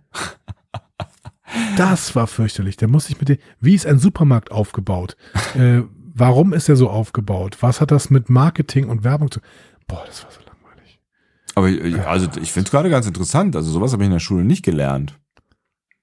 Ja, dann, dann äh, bringe ich dir mal das Buch mit, kannst du, kannst du durchlesen. Das Naja, mittlerweile habe ich schon Ideen, was, aber, aber vielleicht steht ja mehr drin außer dem Supermarkt. Also das, äh, ich habe ganz viele komische äh, Jobs machen müssen so am Anfang. Hm. Deswegen, ich finde das ganz normal. Also Ja. die haben jetzt eine neue Stelle und dann müssen sie erstmal irgendwie dumme Jobs machen, so, damit sie auch nicht das Gefühl haben, dass sie jetzt was Besseres sind. Ja, es ist halt so die Frage, ob sie jetzt dumme Jobs machen. Also das heißt irgendwie Jobs, die gemacht werden müssen, was ja in deinem Fall irgendwie, ne? Also äh, man kann Wirtschaftslehre mögen oder nicht, aber es muss ja gemacht werden. Oder ob es wirklich Schikane ist, ne? Ähm, also ob es wirklich bewusst jetzt irgendein Scheiß ist, der eigentlich völlig überflüssig ist, aber man lässt sie äh, das jetzt mal machen. Ja, ja, stimmt schon. Genau. Also genau, das ist so irgendwie äh, wie den Lehrling ähm, beim Elektromeister irgendwie zum Auto schicken, der soll mal das WLAN-Kabel holen gehen. Ja, ja, Hm? genau. Ähm, okay, wir gehen mal auf äh, Corazon hier zurück. Freeman findet nichts Falsches an Wechselons Hardware, deswegen will sie sich jetzt die Software angucken und Oh. untersucht das Terminal. Und dabei erkennt sie dann, dass Wechselons Betriebssystem veraltet ist. Und Wechselon stimmt zu und sagt so, ja, das ist eine Phase der langen Einsamkeit. Es gab dieses Wochenende, an dem sich äh, meine Designer zu fünfdimensionalen Energiewesen entwickelt haben und mich allein gelassen haben. Okay. Ja, Dinge, die passieren. Fünfdimensional. Ja. Ist äh, spannend. So. Ja, Ähm, möchte ich lieber nicht zu lange drüber nachdenken. ja, nee. ähm, so. Letztes Update vor sechs Millionen und sieben Jahren. ähm, wie Wechseln sagt, ein gutes Jahr mit wirklich guter Ernte. ähm, ja, deswegen sagt äh, Freeman jetzt, okay, dann, mach, dann fahren wir mal ein Update rüber. Ähm, ich Die weiß Fra- auch nicht überhaupt nicht, wo die, wo die das jetzt herzieht, dieses Update. Genau, das, das war auch die Frage, die ich mir gestellt habe, weil wenn seine Schöpfer sich in fünfdimensionale Energiewesen verwandelt haben, ich meine, wer hat dann weiter programmiert, ne? Also wer hat dann noch Sicherheitspatches ges geschlossen oder was auch immer da jetzt irgendwie im Update drin ist? Vielleicht gibt es für Supercomputer noch eine KI daneben, die quasi den Supercomputer weiterentwickelt, während der Supercomputer aber auf einem äh, Status weiterläuft. Wäre eigentlich gar nicht so schlecht. Wäre eigentlich gar nicht so schlecht, also der quasi auch, also eine KI, die zugreifen kann auf die Erfahrung dieses Supercomputers und quasi aus den Erfahrungswerten ähm, Verbesserungen programmiert. Genau, aber du brauchst immer noch jemanden, ein Wesen, ein, ein menschliches Wesen zum Beispiel, das diese Schnittstelle zwischen den Neuentwicklungen und dem alten System, das als einmal lauffähig ist und sich hoffentlich auch nicht zu einem ähm, äh, zum Tyrann entwickelt, ne, so, äh, dass da die Schnittstellen nochmal herstellen muss. Eigentlich ziemlich schlau. Ziemlich schlau. Warum Haben wir gerade die das nicht so? genau, haben wir gerade das, das Problem gelöst der äh, Supercomputer, die die Weltherrschaft übernehmen, da, wovor ja die ganzen. KI-EntwicklerInnen äh, Angst haben. Wir haben es gerade gelöst, oder? Also Star Trek hat's Aber gelöst. wir haben es eigentlich gelöst. Ja. Nein, wir haben es gelöst, nicht Star Trek. Wir haben es gelöst. Wir brauchen einen Computer, sagen wir mal wie, wie ChatGPT oder sowas, der Ja. sich erstmal überhaupt nicht weiterentwickelt. Genau, Version Der 4.0 Algorithmus muss so fertig. geschrieben- ja. Von Inc42.com.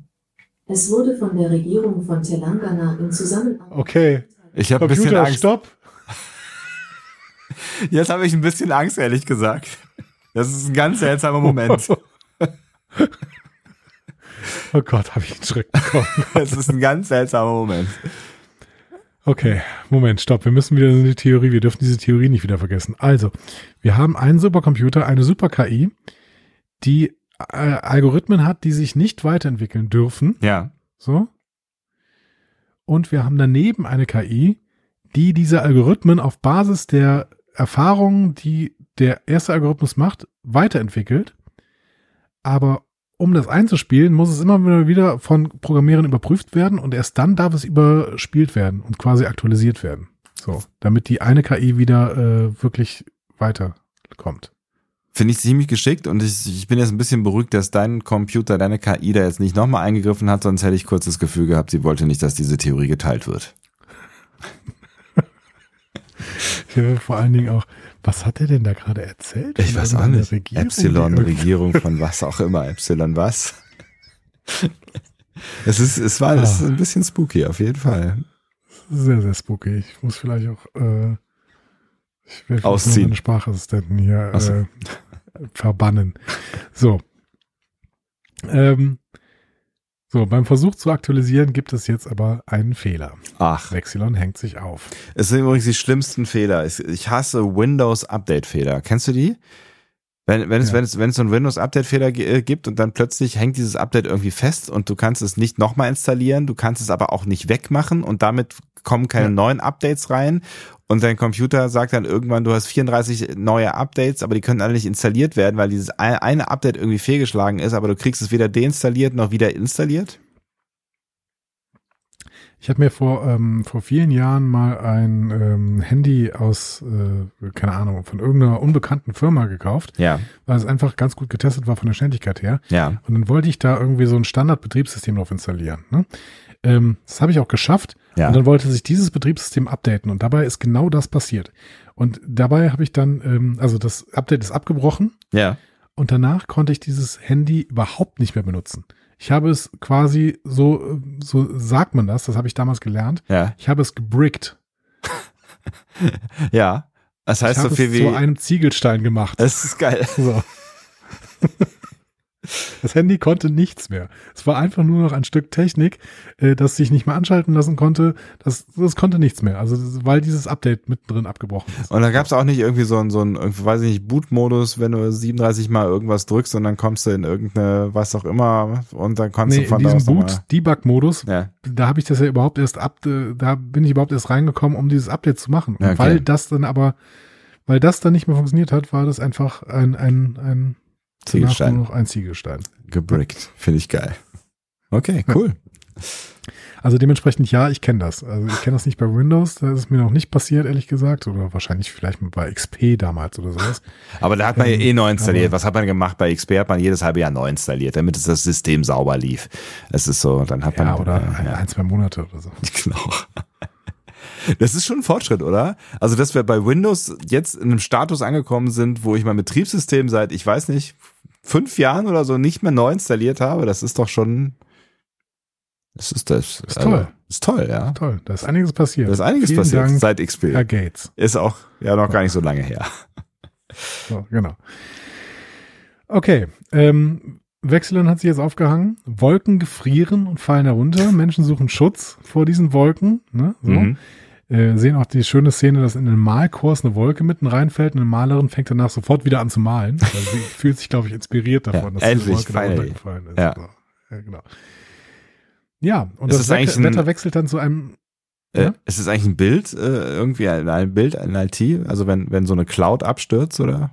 Weiß, weiß nicht. Ah, stimmt, schön. Die Cloud ist abgestürzt. Ja. Ja, ist mir, es ist, äh, ja, ja, ja. Hab ich nicht drüber nachgedacht, aber ja, es ist ein Bild. Auf jeden Fall.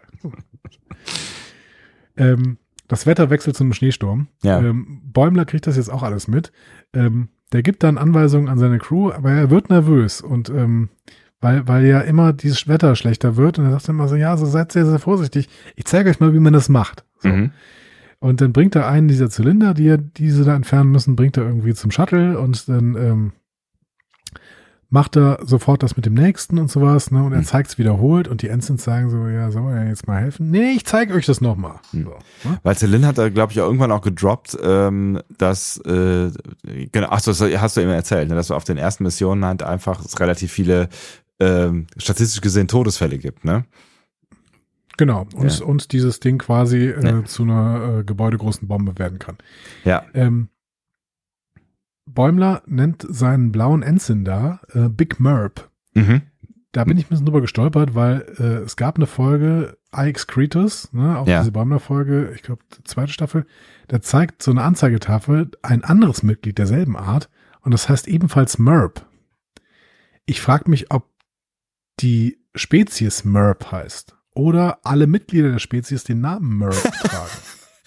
Was ich gesellschaftlich auch auf jeden Fall weit vorne finden würde, ne? So von wegen Gleichberechtigung, ne? Wir sind alle Du gleich. bist Big Ja. Merp, du bist Little Merp, du bist Blue Merp.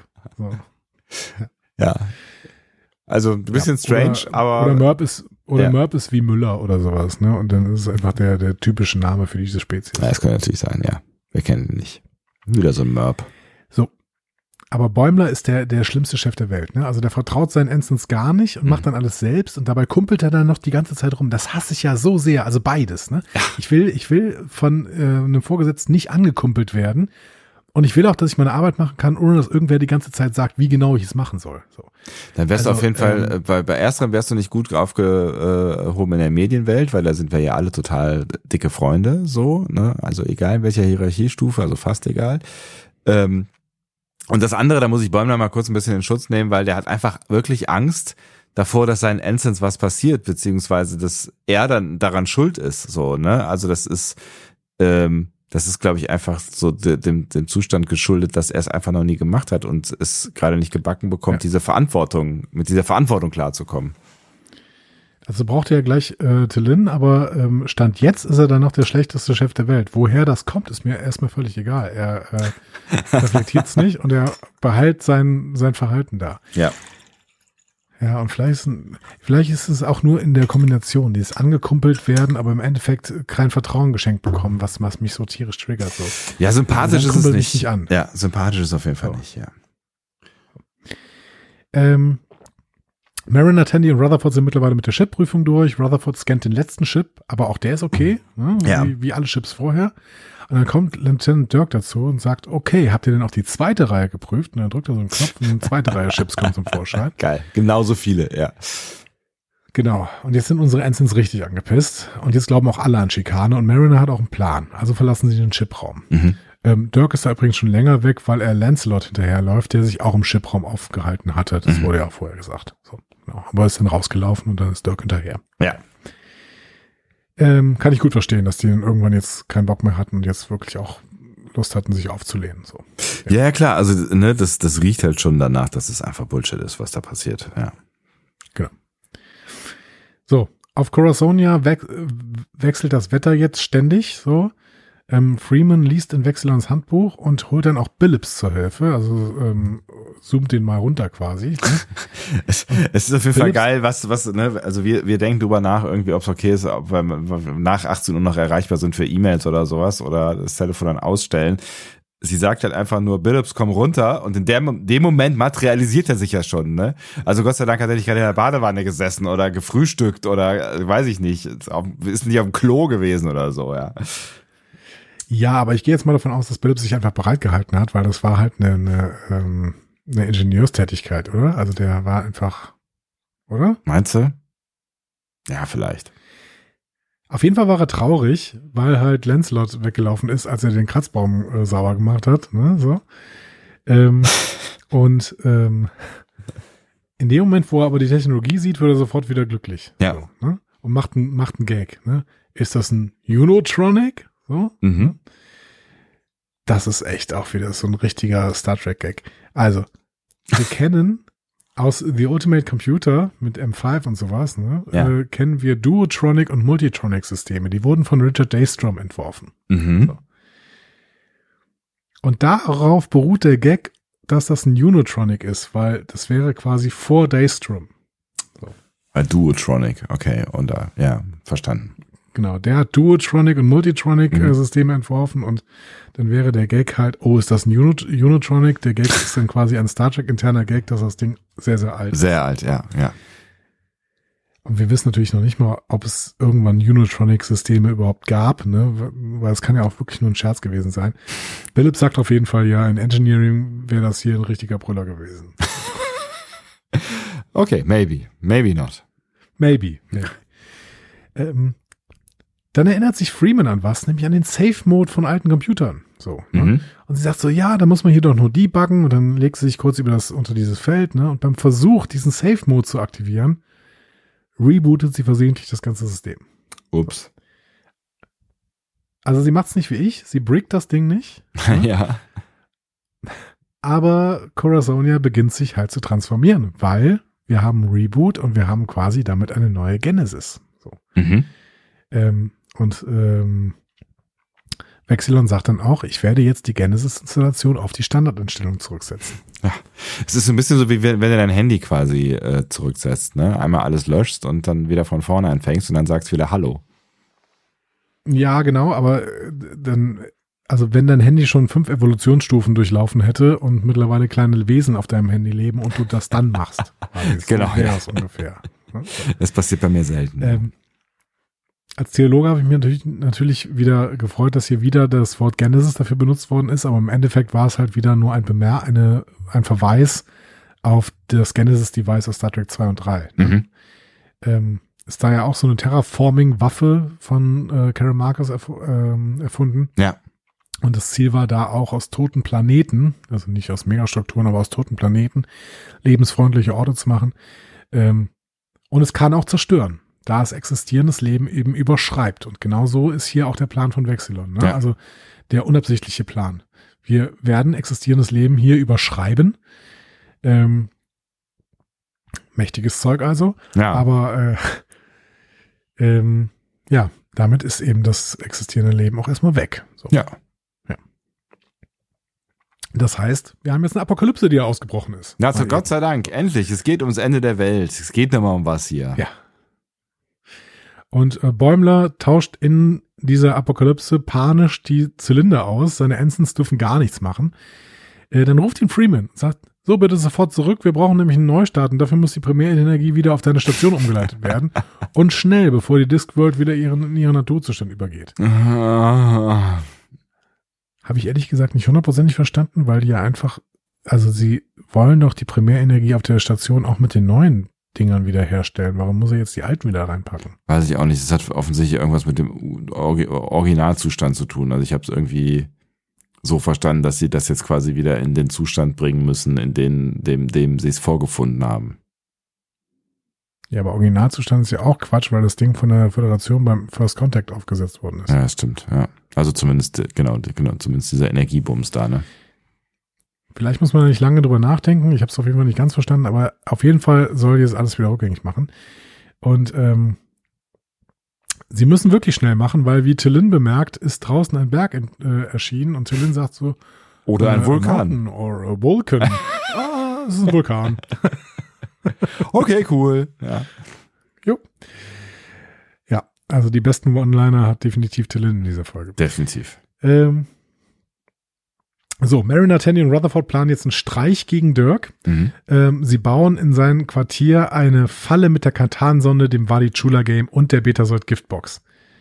Ähm, direktes Zitat, deshalb fangen wir ihn mit im Wadi-Spiel ein und lassen ihn dort eine Weile marinieren, während die Betasoid-Geschenkbox ihn die ganze Zeit anschreit. So. Okay. Relativ harte Falle, finde ich schon irgendwie. Ja, definitiv. Also, äh, Vor allen Dingen, wenn sie die Katan-Sonde noch mit da reinbauen. mhm. Dann verlassen sie das Quartier und sie begegnen äh, Dirk im Korridor, lügen darüber, dass sie die Chipprüfung schon abgeschlossen haben. Und Dirk sagt so, oh, extrem erleichtert. Also das ist ja wirklich so gefährlich, deswegen, boah, danke, dass ihr das gemacht habt, so, ne? Also er bietet quasi Kontext. Ne? ja. Jetzt erst, ne? so, Jetzt erst. Ähm, ups. so, ne? Und dann spricht er über äh, seinen Zustand und seine traumatische Erfahrung mit dem Wadi-Spiel, ne? Und äh, dass er ähm, deswegen geradezu überhaupt nicht in der Lage ist, weil jetzt gerade halt dieses, äh, dieses Chula-Game da in diesem Anomalieraum liegt und er das gesehen hat. Ähm, er behauptete auch, er sei als Kind einen Monat lang im Wadi-Spiel gefangen gewesen. Mhm. Und da hätte uns schon was auffallen können. Mhm. Wann sind wir auf die Wadi getroffen? Äh, Keine Ahnung. Also, aber irgendwann auf DS9 halt, ne? Mhm. DS9, ähm, relativ früh, Mhm. erste oder zweite Staffel, auf jeden Fall war es im Jahr 2369. Ich glaube, es war in der ersten äh, Staffel. Besucht, Ja. ja. Und das ist jetzt zwölf Jahre her. Okay, alles klar. Wie alt ist Lieutenant Dirk, dass er als Kind einen Monat lang im Badi-Spiel gefangen gewesen sein könnte? Also er ist vermutlich älter als 22. Oder 20. Oder 18. Ich glaube, er ist auch älter als 32, womit wir ganz klar ausschließen können, dass er als Kind tatsächlich in diesem Wadi-Spiel drin gehangen hat. Ja. So, ne? Ähm, wenn wir mal sagen, unter 20 ist man eventuell noch Kind. Ich wollte gerade sagen, du hast eine- sowas traumatisiert werden. Du hast eine, eine sehr breite Kindheitsdefinition. Aber gut, bitte. Ja, ja, aber selbst wenn wir diese breite Definition ansetzen, das kommt tatsächlich nicht hin. Ja. So. Ähm, haben die aber überhaupt nicht drüber nachgedacht, sondern äh, sie machen dann irgendwie weiter. Mariner verwickelt ihnen in ein Gespräch über J Jazz, während die anderen schnell ihre Falle wieder wegräumen sollen und irgendwie das alles erledigen sollen. Ja. Also er, sie faucht die so ein bisschen an. Ja. Ähm, also alle haben jetzt eine ganz, ganz schlimme Aufgabe. Da kommen wir auch gleich zu. So. Erstmal auf Corasonia. Äh, äh, auf, auf Corasonia. Das Wetter wird immer extremer. Mhm. Tillin interveniert jetzt und sagt, Bäumler, du musst deinem Team vertrauen. Der hadert, wie, weil du, wie du es eben gesagt hast, ne, weil er seine Ensigns nicht in gefährliche Situationen schicken möchte, obwohl er letzte Woche ja selbst noch ein Ensign war. Ja. Ne, so, also er sagt so, in welche Berechtigung bin ich denn jetzt hier? Ich habe jetzt eine kurze Rolle und neue Rolle und jetzt muss ich die in den Tod schicken oder was? Geht Ja. nicht, ne? Und Tillin betont, pass mal auf, du wurdest völlig zurecht befördert und musst jetzt Vertrauen schenken, so wie Ransom dir Vertrauen geschenkt hat. Mhm. Und damit hast du ja einen Punkt. Und da macht's Klick bei Bäumler. Ja. Ja, voll. Super gute Rede. Ja. Ne? Und äh, es macht total Klick bei Bäumler und Bäumler macht das auch jetzt. Und er bekommt dann auch Hilfe von seinem Team, um das Problem zu beheben und die arbeiten wirklich sehr, sehr gut Hand in Hand. So. Ja, und Tillin macht ja auch nochmal klar, dass sie es nicht schaffen werden, wenn ähm, sie jetzt nicht zusammenarbeiten. Und das war halt auch irgendwie dann vielleicht so der, der Aha-Moment dann irgendwie. Hey, zusammen kriegen Ja. wir das tatsächlich hin. Das macht durchaus Sinn, wenn Ja. man mit dem Team unterwegs ist, dann auch im Team zu arbeiten, selbst wenn man äh, quasi verantwortlich ist für dieses Team. Exakt. So. So. Jetzt sehen wir aber unsere äh, Lieutenant Junior Grades auf dem ähm, auf des Ritos, wie sie versuchen, dieses Problem zu lösen. Tandy geht in den Chipraum und versucht, die Chips möglichst schnell alle durchzuscannen. Zwei gezückte T88-Scanner in der Hand. Ja, das ist, hat, hatte, hatte, so, hatte so Western-Vibes irgendwie, ne? Genau. Sie zieht schneller als ihr Schatten. ähm, Rutherford baut in der Zeit die Falle ab, beziehungsweise will das tun, stattdessen, stattdessen landet er selbst drin. Also er ist ja schon beim Rausgehen aus dem äh, Quartier fast darüber gestolpert und als Ja. er reingeht, stolpert er dann endgültig darüber. ja, er ist also im Chula-Game und kämpft sich da dann möglichst schnell durch. Inklusive Wir sehen Truhe übrigens. Wadi-Botschafter wieder. Ja, genau, die Truhe hat er an der Hand. Ja. ne? Die ihn so die ganze Zeit so ein bisschen anschreit, aber nicht so richtig laut, Gott sei Dank. ne? Mhm. Ähm, wir sehen ja sogar den Wadi-Botschafter wieder, den wir aus DS9 noch kennen. Mhm. Ähm, bei dieser Zwischenstation, wo man irgendwas essen muss. ähm, also wir müssen einfach, er muss einfach dieselben Rätsel lösen, die Cisco, Kira, Bashir und Jazir in Move Along Home gelöst haben. Natürlich. So. Ähm, Kennt er offensichtlich auch, ne? Also er, er läuft ja quasi im Schnelldurchlauf äh, durch. Also Offensichtlich ist es mittlerweile bekannt. Ja. Genau. Ähm, am Ende wird die Betasold Geschenkbox dann noch von der Katan-Sonde zerstört, ne? beziehungsweise getroffen. ja, Und er lebt ein ganzes simuliertes Leben, ähnlich wie es äh, Picard halt in The Inner Light gemacht hat. Ja. Ne? Ähm, oh gut, die Geschenkbox ist nicht bewusstlos, wie Picard in Inner Light war, ja. aber ähm, sie erlebt auf jeden Fall das gesamte Leben und wacht dann wieder auf und sagt, was ist eben passiert? Ich vermisse meine Frau. Übrigens exakt der Satz, den Michael Sullivan ähm, in Two Weeks vor zwei Episoden gesagt hat. Echt? Ah, witzig. Ja, ich vermisse meine Frau. Aber es passt in beiden Kontexten tatsächlich. Mhm. Ähm, Ja. Und äh, also spätestens da stellt man halt fest, irgendwie, das ist äh, ja auf mehreren Ebenen wirklich eine, eine krasse Falle, wenn sie denn zugeschnappt wäre, ne? Auf jeden Fall. Also gerade mit dieser Katan-Sonde. Also bei allem anderen würde ich ja noch sagen, okay, dieses Chula-Game, mein Gott, so. Ja. Ähm, aber, aber die Katan-Sonde, wo du dann irgendwie ein ganzes Leben lang äh, irgendwo festhängst, Ja. so, auch wenn die Zeit nicht wirklich vergeht, schwierig. Schwierig, auf jeden Fall.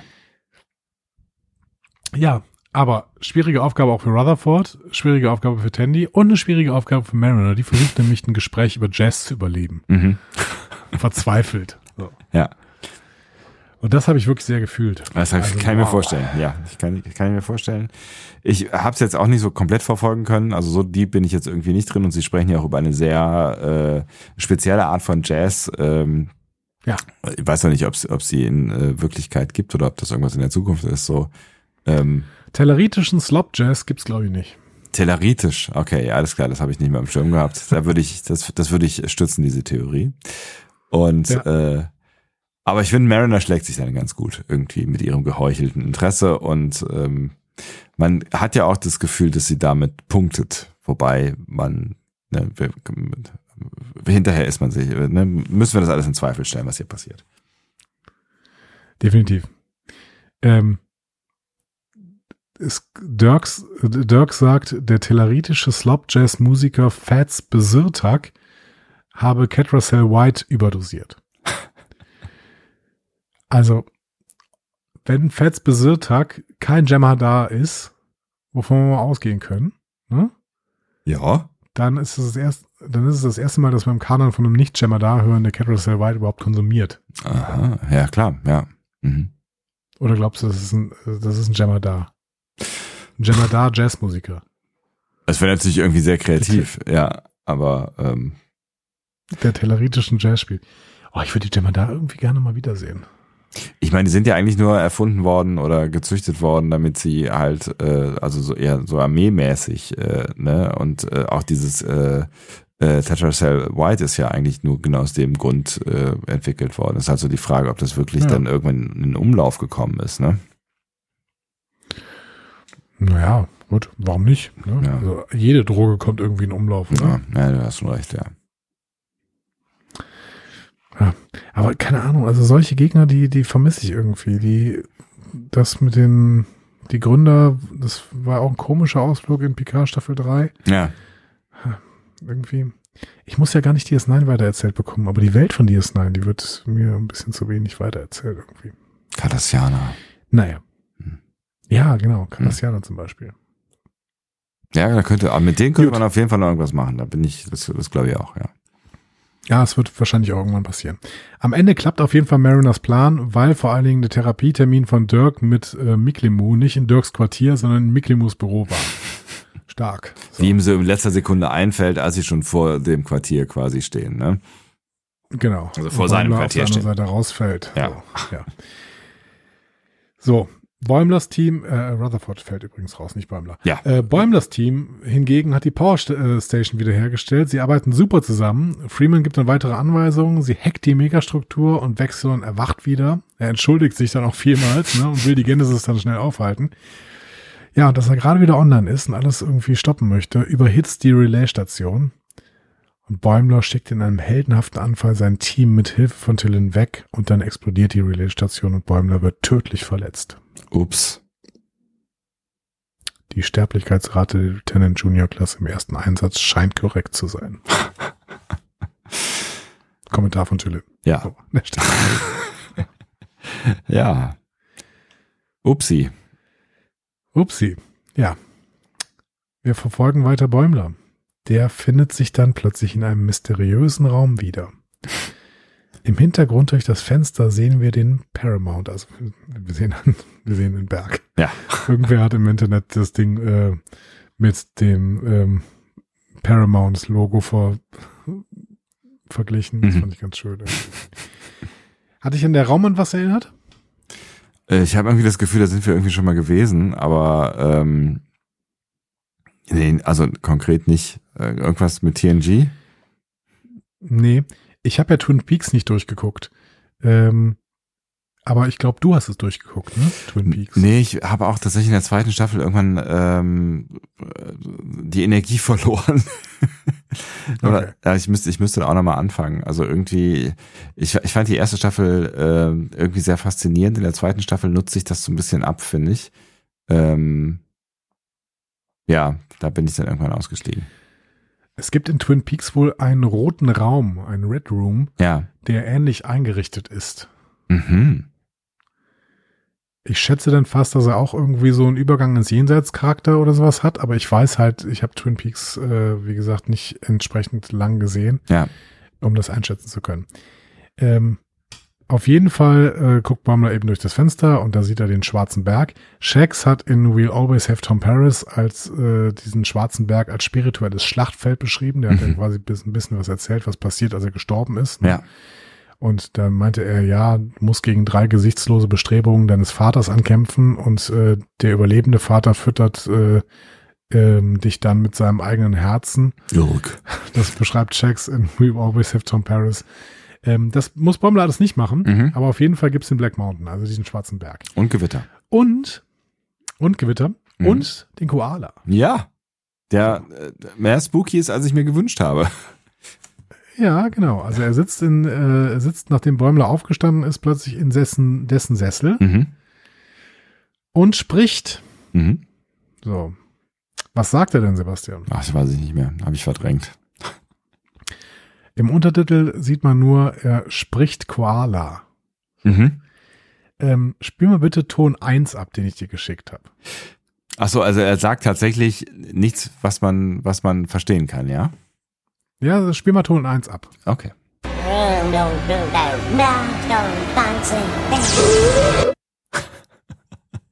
Das sagt er. Das sagt er, okay. Ja? Ja. Das, ja, kein Wunder, dass ich mir nicht behalten habe, ja. Also, irgendwelche, irgendwelche komischen, seltsamen Laute oder sowas. Ne? Okay, ich habe eine Vermutung. Ähm, du kannst diesen Ton aber auch rückwärts abspielen. Natürlich. Ich habe das mal gemacht. Natürlich. Also ich habe diesen, äh, ich habe diesen Ton einfach mal rückwärts äh, äh, in einem Tool äh, quasi gespeichert. Ja. Und das habe ich dir auch geschickt. Spiel mal Ton 2 ab. Wie man es mit jeder guten Metalplatte auch machen sollte, ne? Ja. It's not your time, Bradford Boimler. Ist das geil. It's not your time, Bradwood Bäumler. Oh, mega gut. Mega gut. Crazy shit, ey.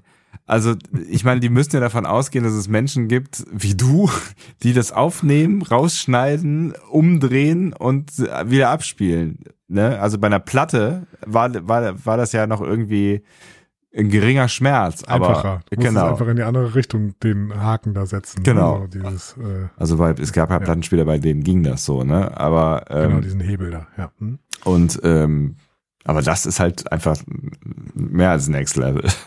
Aber krass. It's not your time, Bradford Bäumler. Tja, so, also es ist nicht seine Zeit, denn Tiana holt Bäumler wieder zurück Mhm. ins Leben. Aber das könnte, Ähm, das könnte natürlich, ne, also ich, hast du da mal äh, noch weiter recherchiert? Das könnte natürlich wirklich eine Twin Peaks Anspielung sein, ne? weil da gab es ja auch so Wesen, die komisches Zeug geredet haben. Und ähm, ich habe nie irgendwas umgedreht, aber vielleicht sind da ja auch ganz viele Sachen drin, die man umdrehen kann und dann gibt's ja Sinn. Das ist, ist für mich total schwierig, weil ich Hm. einerseits, äh, wie gesagt, die Sekundärliteratur ein bisschen meiden wollte. Ja, Ähm, und ähm, bis auf so ein paar Anspielungen, die ich natürlich mir daraus äh, erlesen habe. Ähm, aber ich wollte nicht zu tief einsteigen. Und zweitens habe ich halt äh, Twin Peaks nicht gesehen. Also äh, vielleicht schreibt ihr das mal in die Kommentarfunktion, die wir gerade so haben, ja. ähm, ob es dann irgendwie was, in, was entsprechendes, eine Anspielung gab irgendwo. Ja.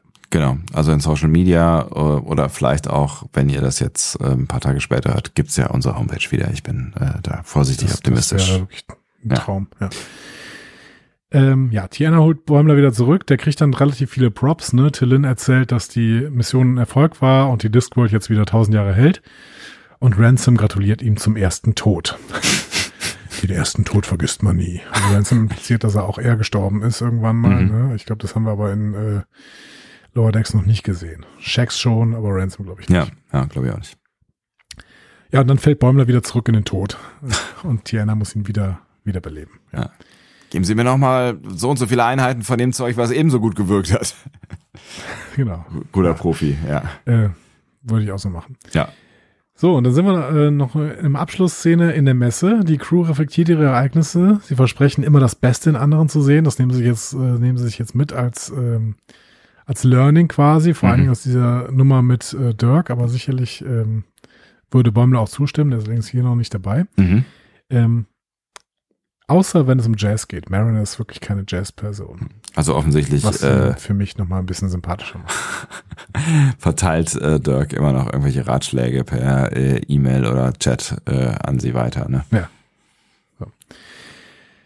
aber wir zoomen kurz raus und sehen dann Ransom und Dirk äh, an der Bar stehen und Mhm. es stellt sich heraus, dass Dirk tatsächlich den Streich gespielt hat und die Wadi Game Story völlig erfunden war. Und das hätte uns ja auffallen können, weil Ja. vor zwölf Jahren war Dirk kein Kind. So. So. So. Also sind es doch nur Arschlöcher, die irgendwelche Schikanen machen. So. Kann man nicht anders sagen. ähm, Thema Arschlöcher, die Schikanen machen. Sebastian, was sagst du denn jetzt zu dieser Folge? Äh, was? What the fuck? Keine Ahnung, hat überhaupt nicht gepasst. Ja. Keine Ahnung. Ach, ich weiß nicht, woran es gelegen hat, aber ähm, ich habe mich von Minute eins wahnsinnig wohlgefühlt in dieser Folge, weil schon dieser Einstieg so Mhm. schön TNG gewesen ist und ich mochte diese Idee mit diesem dieser Ringwelt und ich wollte auch da sein und es war alles so schön da und alle waren so nett und entspannt und grün und Künstler und Grün. Also sie war nicht grün, es war grün auf dem Planeten. Ähm, Ja. Und dann diese Idee mit dem, mit dem Supercomputer. Ähm, also ich mochte, ich mochte die A-Handlung total gerne und da gab es auch echt äh, eine ganze Menge witziger Momente. Ähm, jetzt die Bäumler-Story fand ich jetzt nicht so wahnsinnig überragend, aber da war Tillin halt irgendwie äh, wirklich die die Protagonistin am Ende so und die war für mich auch so so eins der Highlights dieser äh, Folge.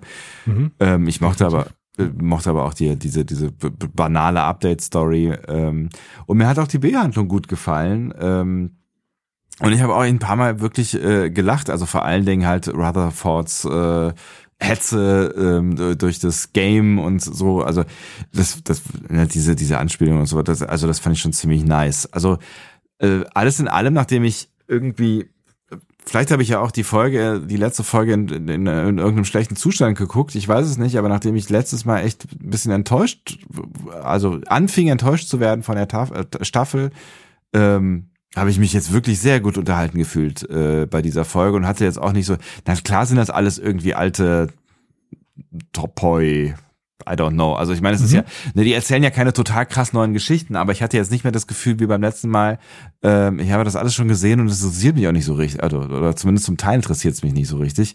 Ähm, ich fand das eine sehr gelungene Folge. Die ist jetzt vielleicht noch nicht auf dem totalen Feuerwerkniveau, wo wir vielleicht mal, weiß ich nicht, bei Ende Staffel 1 waren oder sowas oder dann auch äh, immer mal wieder in der zweiten Staffel.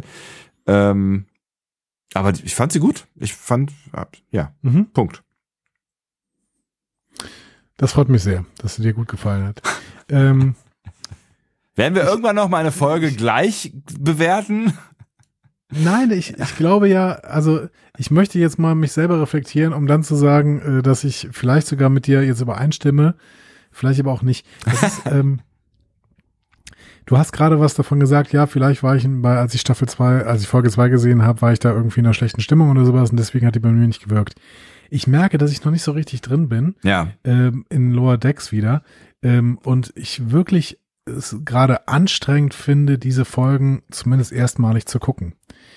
Ähm, weil ich, keine Ahnung, vielleicht ist es einfach mein Kopf, dass ich gerade irgendwie nicht darauf klarkomme, auf die Schnelligkeit und das gut äh, ver, ähm, verfolgen kann. Mhm. Und ähm, dann sind es auch Folgen, die teilweise mit sehr, sehr viel Text äh, äh, tatsächlich in sehr, sehr schneller Geschwindigkeit um sich herumschmeißen Ja. was auch bei Lower Decks nicht immer so war äh, in jeder Folge, aber jetzt hier gerade so ist. Ähm, heißt, ich hatte wirklich Probleme, diese Folge zu gucken und zwar mehrfach. Mhm. So, ne? Und habe mehrfach abgebrochen, weil ich gesagt habe, ich kann das gerade nicht. Das kommt, ich komme gerade nicht drauf klar. So. Mhm. Ähm, aber ich habe gesagt, ich möchte mich dabei selber reflektieren. Ich habe die Folge bei der Vorbereitung sehr genossen, weil ich gemerkt habe, wie viel drinsteckt in dieser Folge und ähm, wie gut auch die einzelnen Punchlines quasi liegen und Mhm. sowas. Ne? Ja. Und wie klug eigentlich da einige Ideen auch drin sind und ähm, auch Reflexion im Sinne von Science Fiction, Reflexion auf unsere eigene äh, Welt, ne, keine Ahnung, Update-Verhalten und sowas, ne. Ja. Ähm, also ich- eigentlich ist diese Folge super gut, aber sie hat am Anfang wieder nicht bei mir funktioniert. Mhm. Wieder nicht. So. Und ich glaube, das liegt gerade daran, dass, dass ich ähm, vielleicht gerade nicht in the mood für äh, Lower Decks perfekt bin. Und äh, vielleicht, ich lege nochmal besonderen Wert darauf, ähm, in welchem Zustand ich die nächste Folge äh, gucke. So. Ja, ich glaube, also ja, manchmal hat es vielleicht wirklich was damit zu tun. Ich meine, wenn, wenn es jetzt irgendwie wirklich ein brillantes Stück äh, Star Trek-Geschichte ist, dann ist es vielleicht auch irgendwie egal, aber ähm, Ja. Ne, aber manchmal, also ne, es ist jetzt nicht die beste Folge aller Zeiten, aber tatsächlich finde ich, ähm, also beim Gucken, das war jetzt ja quasi so ein bisschen auch das Fazit, was ich gefühlt habe nach dem Gucken, ähm, hat sie sich für mich wirklich äh, gut angefühlt und durch das, was du ähm, uns jetzt hier noch mitgegeben hast, wird sie eigentlich nur noch besser. Also ne, diese Ja, voll. die- diese ganzen Anspielungen und klein versteckten Dinge, also das, das, das hat jetzt nochmal zusätzlich wirklich viel Spaß gemacht, sich da nochmal mit auseinanderzusetzen und ähm, Ja. das ist schon nice. Also ich bin wieder ein bisschen, ein bisschen versöhnt und ich bin jetzt ein bisschen äh, zurück und habe tatsächlich auch jetzt große Lust, wenn wir aufgehört haben zu sprechen, will not happen, die nächste Folge zu gucken, weil mir fallen gleich schon die Augen zu und ich werde jetzt gleich sowas von ins Bett gehen, aber ich freue mich tatsächlich morgen dann auch einfach die nächste Folge zu gucken oder übermorgen oder wann auch immer wir sprechen. Genau. Das wollte ich im Prinzip aber auch damit sagen. Ja. Ich, auch ich werde das äh, morgen tun, ne? Mhm. damit ich wirklich äh, nicht irgendwie müde bin oder sowas, sondern äh, tatsächlich fit und äh, Ja. Frohen Mutes und äh, muss mich selber dabei mal prüfen, dass ich, dass ich ähm, mich vielleicht ein bisschen mehr darauf einlassen muss, ähm, damit es auch beim ersten Mal funktioniert. Denn diese Folge, wie gesagt, ich habe es gemerkt, die Folge war super. Ja. So. Und damit Ja. seid ihr dran. Jetzt äh, müsst ihr halt so ein bisschen dann halt die Möglichkeiten suchen, die euch bleiben zum Kommentieren. Aber wie gesagt, vielleicht ist die Page ja auch wieder da. Äh, schreibt uns gerne, was ihr von dieser Folge gehalten habt, wenn ihr sie denn dann irgendwann gesehen habt oder vielleicht ja auch jetzt nochmal mit oder für uns geschaut habt. Ähm, und ihr könnt ja gerne auch mal schreiben, ob äh, euch das auch so ähnlich gegangen ist, wie Andi es gerade geschildert hat, oder dass ihr auch einen Moment gebraucht habt, um irgendwie reinzukommen. Weil es ist ja jetzt äh, Folge drei, ne? Vielleicht ist das ja auch einfach so ein bisschen der Anlauf gewesen und ab jetzt geht's so richtig rund. Wir werden sehen. Ähm, ihr findet uns jetzt gerade aktuell, man muss das ja doch mal dann irgendwie sagen, Ja. ähm, bei Blue Sky, bei Mastodon und bei Instagram und auch Facebook ähm, wird über Instagram mitversorgt. Ja. Ähm, da könnt ihr uns also auch nochmal schreiben und äh, vielen Dank auch für die Leute, die das immer wieder tun. Und auf YouTube Denn, im äh, es Übrigen. fühlt sich immer wieder das, gut äh, an. Ja, absolut. Weil äh, ohne euch Ja, auch auf YouTube. wären wir nichts. Das ist richtig. Ohne, ohne euch ist alles doof. Ja. Schön. Mit diesen Schön. heiligen Sebastian, Sätzen. gehen wir ins Bett? Aber sowas von, meine Herren. Also, das ist ja, Ja. also irgendwann, ich bin gespannt, ob wir irgendwann nochmal ausgeschlafen podcasten. Das schaffen wir. Und wir sprechen uns in den nächsten, nächsten Tagen. Da freue ich mich Freuen wir drauf. Ähm, tschüss. Tschüss.